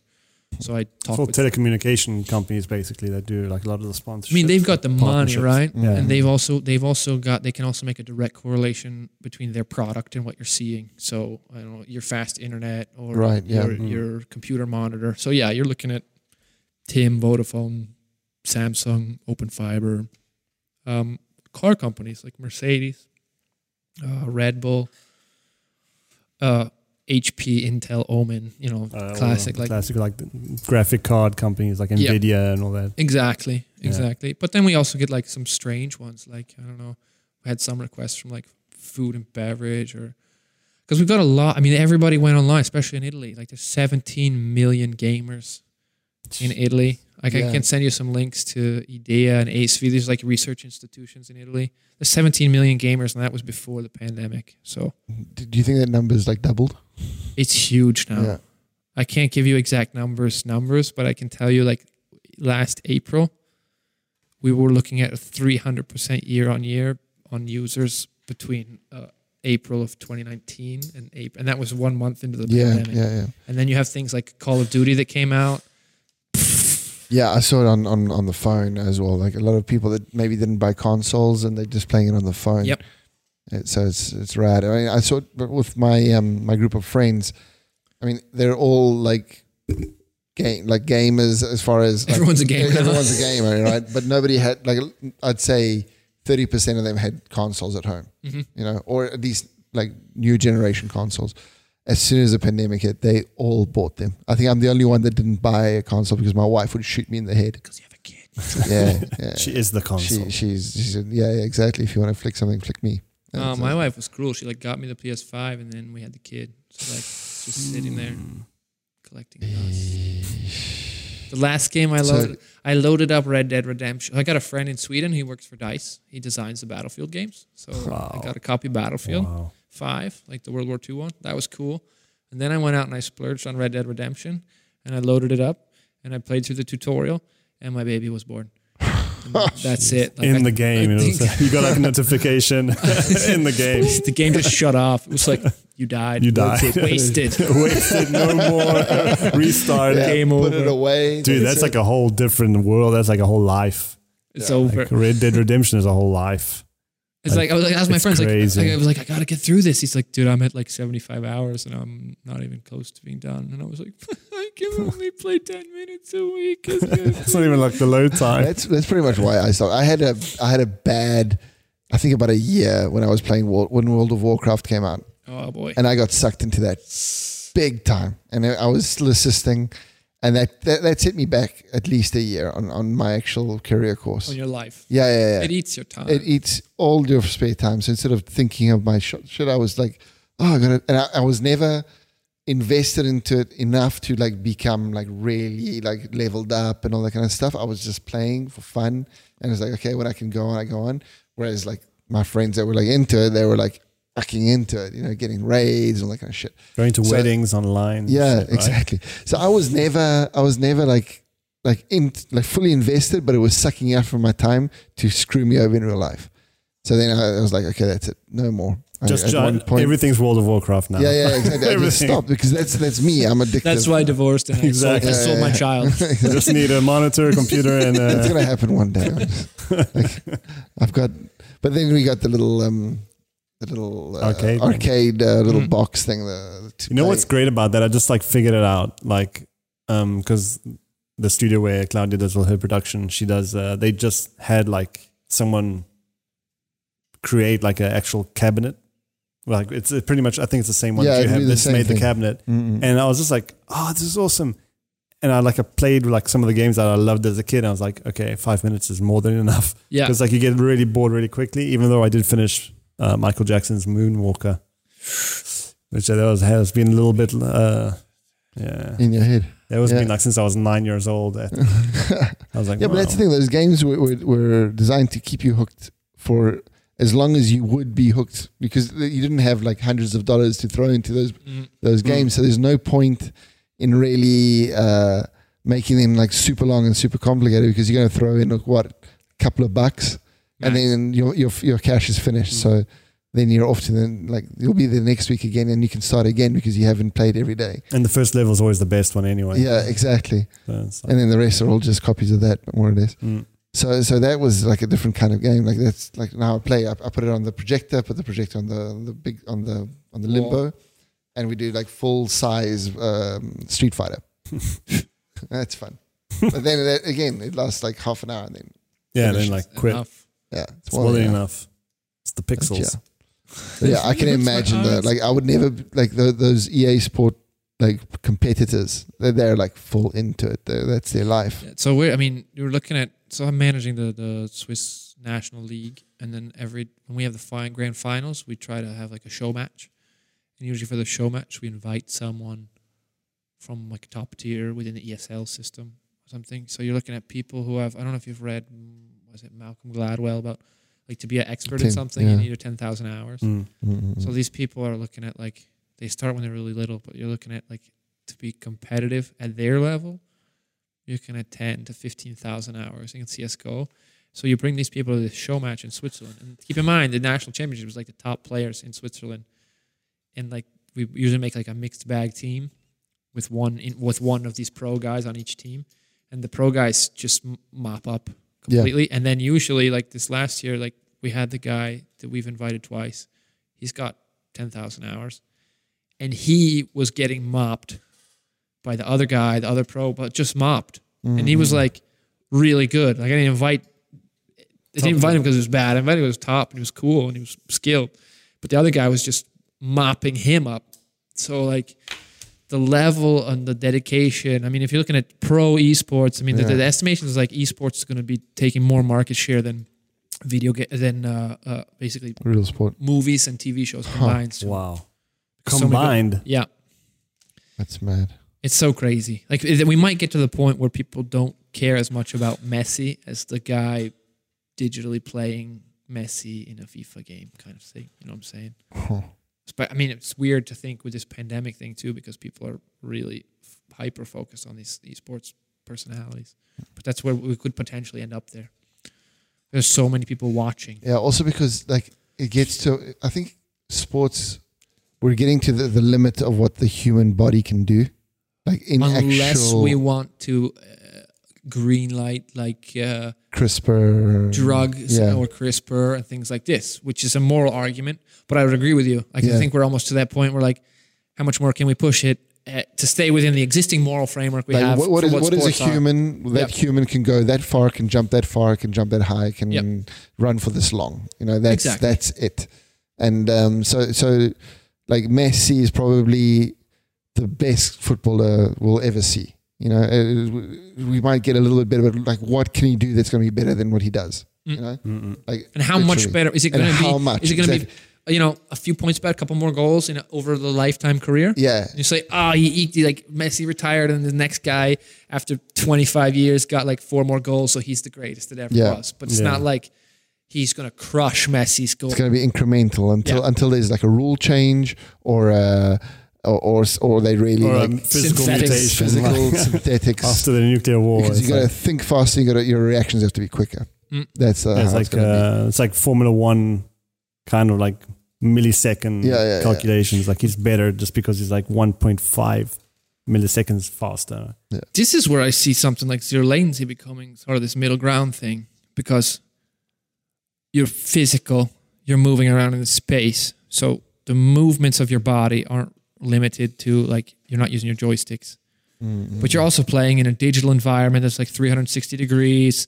You can have things like gunshots and explosions and and and moving walls and all sorts of all of these sorts of creative environmental things that you can do in a video game that we can't do in in real world in a healthy way. I mean, we all watched. I don't know if you watched American Gladiator. Of course, of man. course. Of course. I loved it. I always wanted to do it. So like you have those, but you don't actually have like a blade that cuts someone in half. But in a digital world, you could have something ten like which physically would be fatal. Do you have haptic feedback when you like slide Or you got a gun in, in your in This your has version, got a right? gun. I mean, I've only played it once.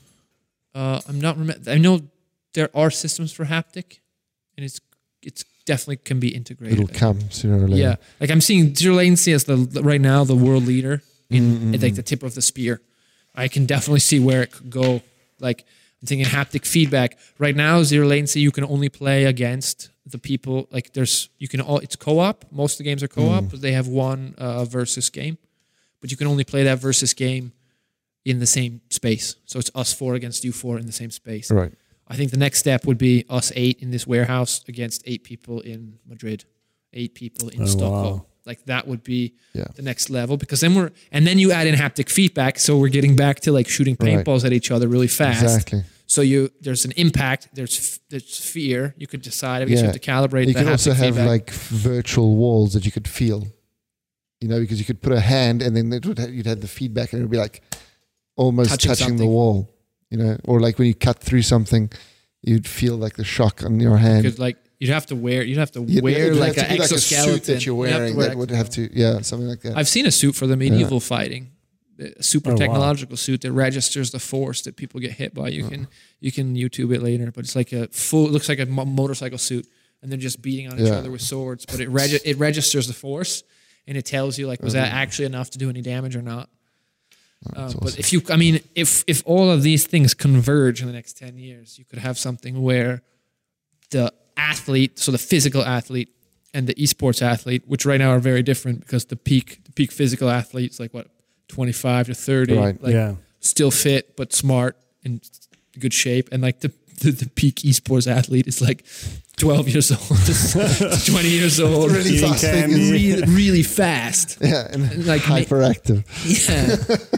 Where do these like could we where could these meet somewhere without crossing over into like genetically modifying human beings, but also creating a format because think about it like people we we enjoyed physical sports because that's what we grew up with. Mm, and like mm. video games, they were cool, but were they that cool? I mean, you're saying you go back and play it now, and after two minutes, Yeah. you're like, this is really dumb. Yeah, yeah, yeah. People now have like, I don't know, have you seen the graphics in like Battlefield or something like this? It's incredible. Like it's more It- it real than real. Yeah. Or I could watch, you know, football. Which It, looks like it looks like movie real. Yeah. It, it's like it's like that. It's like 1917. You're like no, I don't think 1917 looked like 1917. No. Yeah, it No, no, no. Like dirtier. way dirtier. and- and Didn't have that HD back then. And, yeah, and, and it was black and white. for Yeah. sure. People for moved all sure. like sepia. sepia. it was just shitty, and everything wasn't so perfectly composed. And there were light poles. Like if you try to take a picture in 1917, there was definitely a light pole or a piece of a cow somewhere. You know, Of course. you know, just in the shot in the wrong place. So yeah, it'll be awesome. I think it'll be like amazing how Super interesting, especially forward. now with all like the exoskeletons uh, that people are, are starting to like build and stuff. Mm. Yeah, but Like, then like even- even that's a future of warfare in a certain way, isn't it? You just get all those machines from Boston Dynamics. Uh, You put a man's mind inside of that. well, they just did some marketing firm in New York City. Just did a, a thing this week. They like mounted a paintball gun on a Boston Dynamics dog, and they let people from the internet control it for three minutes Yeah. at a time. And Boston Dynamics asked them not to do it because the whole thing was to be like a, a demo about what are the risks here when you like Yeah. And Boston Dynamics was like, we'll give you two more dogs if you don't do the marketing campaign with the paintball thing. And the marketing firm wrote back, like, the fact that you're willing to offer us two new dogs so that we don't do this is exactly the reason why we need to do this to show people like what the risks are. yeah, I mean, this is the thing. I mean, robotic warfare, drone warfare, that's it.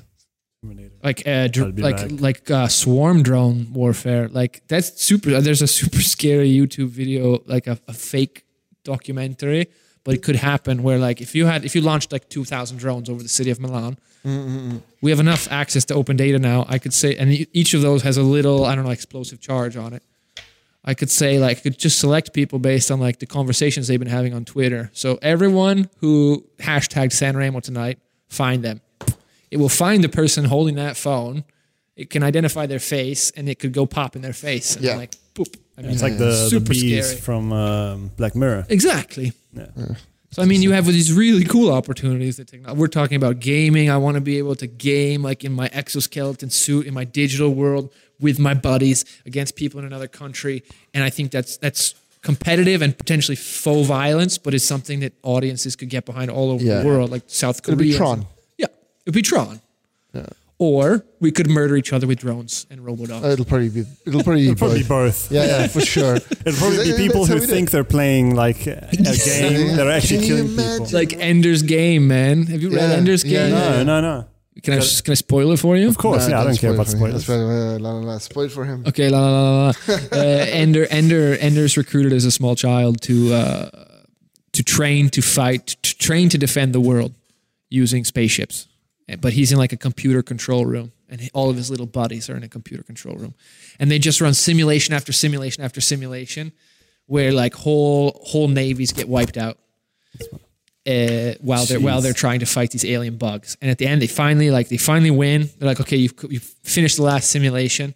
You're ready to go to war, and they're like, sweet, okay, I think we're ready. And they're like, no, no, that was a simulation. Huh. Wow. And then Ender's just like, because it means like millions of pilots and stuff died because they were just wow. fucking around. but they just told the kids because the kids were fast and the kids were smart and the kids were developed. So like, okay, we're just gonna put you in this room and you're just gonna you're just gonna battle these simulations with like you, your navy is set up exactly the way our ships are set up, and those bug those bug simulations, those are exactly the types of ships. So you have to just try to figure out their tactics over time and, and beat them, so that in the future you can defend the planet. And then really they were like in lifetime defending the planet. And then at the end, so like yeah, the last chapter of the book, Ender's just like completely like Knocked down completely. Holy shit. Yeah, and but it's that's the way forward. And the, the the hard thing now is figuring out like, I mean, I don't know if you follow Sam Harris, and um, he, he's a he's a neuroscientist that uh, he's written a few books about morality. okay. One's called um, the Moral Landscape, where he talks about you know like when you look at a landscape, you got high points and you got low points, and it's not like a positive thing that it's a high point or a low point. You know, Just it, is. It just is. So like where you are in morality isn't really ever like a wrong thing. It's just the point of view, like the way that you act when you're inside that thing, and all that. So Interesting. so it's really, really interesting. But he's like going hard on on AI. Like he's really, really worried about like what it'll do to humans, of course. And he's like, It will eat. It'll eat them. But I mean, that's what he says. It's like it's just we just we're gonna definitely hundred percent design something that is gonna go and fuck us over completely. And then you got on the other side, like uh, so the, the more optimistic people are like, no, but we'll hundred percent like put in some self help saves. robots. It'll be fine. Sex yeah, robots. loads of people are going to have beautiful girlfriends all of a sudden. Those are words- words- So yeah, I don't know. It's going to be an interesting couple of years. I think. I think uh, we're we're all worried about like um, you know what to call women and like these problems that we have at the moment that are like like gender. yeah and- gender and um, yeah just like uh, what's happening in the third world is it going to and at the end we In got this- 15 years, we're going to call each other years, we're gonna be survivors. fucked, you know? Like, we need to figure this shit out. We're going to go live in the third world for sure, hundred percent. Where there's Well, no there's one apocalypse that I think I'm gonna enjoy like, watching is the robot robot one. You're going to the enjoy it until you're getting shot in the face. Yeah, I mean, like if it's good, if you're gonna die, I want to see like what happens with the technology. At least, It's not like a fucking. can you imagine a robot apocalypse happening and you fall off a chair and die? Like, oh Yeah, my that would god, be that would kind of That suck. would be- that But, would like be how shitty. many like how many like dinosaurs didn't get to see the the asteroid. the asteroid coming through? Yeah, they just they just like had their Died of food cold. die. Yeah, like Yeah. were watching and then like fell off a cliff or fell into some tar or something. Yeah. Oh well, well that shit happens. Well, shit happens. It's a Put good that way on to your close- tombstone. it's After like the to close drones the have chopped you up. Here lies That- Renee. Shit, shit Shit happens. Shit happens. happens. and then uh, robot blew my face off because it like tracked my GPS. Yeah, man. There you go. Because you said the wrong thing. Yeah. And that goes into freedom of speech and all that kind of stuff. We, Yeah. can, we can hit that next time. Yeah, we should we should wrap it up here, guys. Yeah, it's I been think, great. think we've covered Yeah, a couple of hours. And, Definitely. Yeah. And wow, you, you got like an amazing life to like to talk about. So it was really interesting for me. Thank you Thanks, guys. It was Awesome. great to see really you. good. And I can't wait to do. We're gonna do another episode, I think. Yeah, for sure. 100%. And uh, I'm gonna bring these guys to zero latency. I'm gonna put them through the loop we got, I'm gonna try to set it up so you get all at least three experiences here. We're gonna go there with like a white glove and check all the horizontal like planes of I'm That's not tell you nice. where to That's stick, not- to stick that white glove. right up your. Uh, Yeah, So yeah, thank you guys, and uh, everyone check out Zero Latency, like Studio Arcade, subscribe. You know the drill. That's what we don't do. Exactly. Thank you. Come on, get with it, guys. He has Subscribe. These are good guys. They need they need their love. I need my love. I'll I'll put my finger here. Maybe there'll be a link that pops up. Maybe here. Maybe here. I don't know. That's Oh man, he's Or good. maybe in the this. He's good at description. post Yeah. Ben, thank you so much. Thank buddy. you, guys. Let's get you back to your wife. Have a great night. Cheers. Bye. Ciao. Ciao.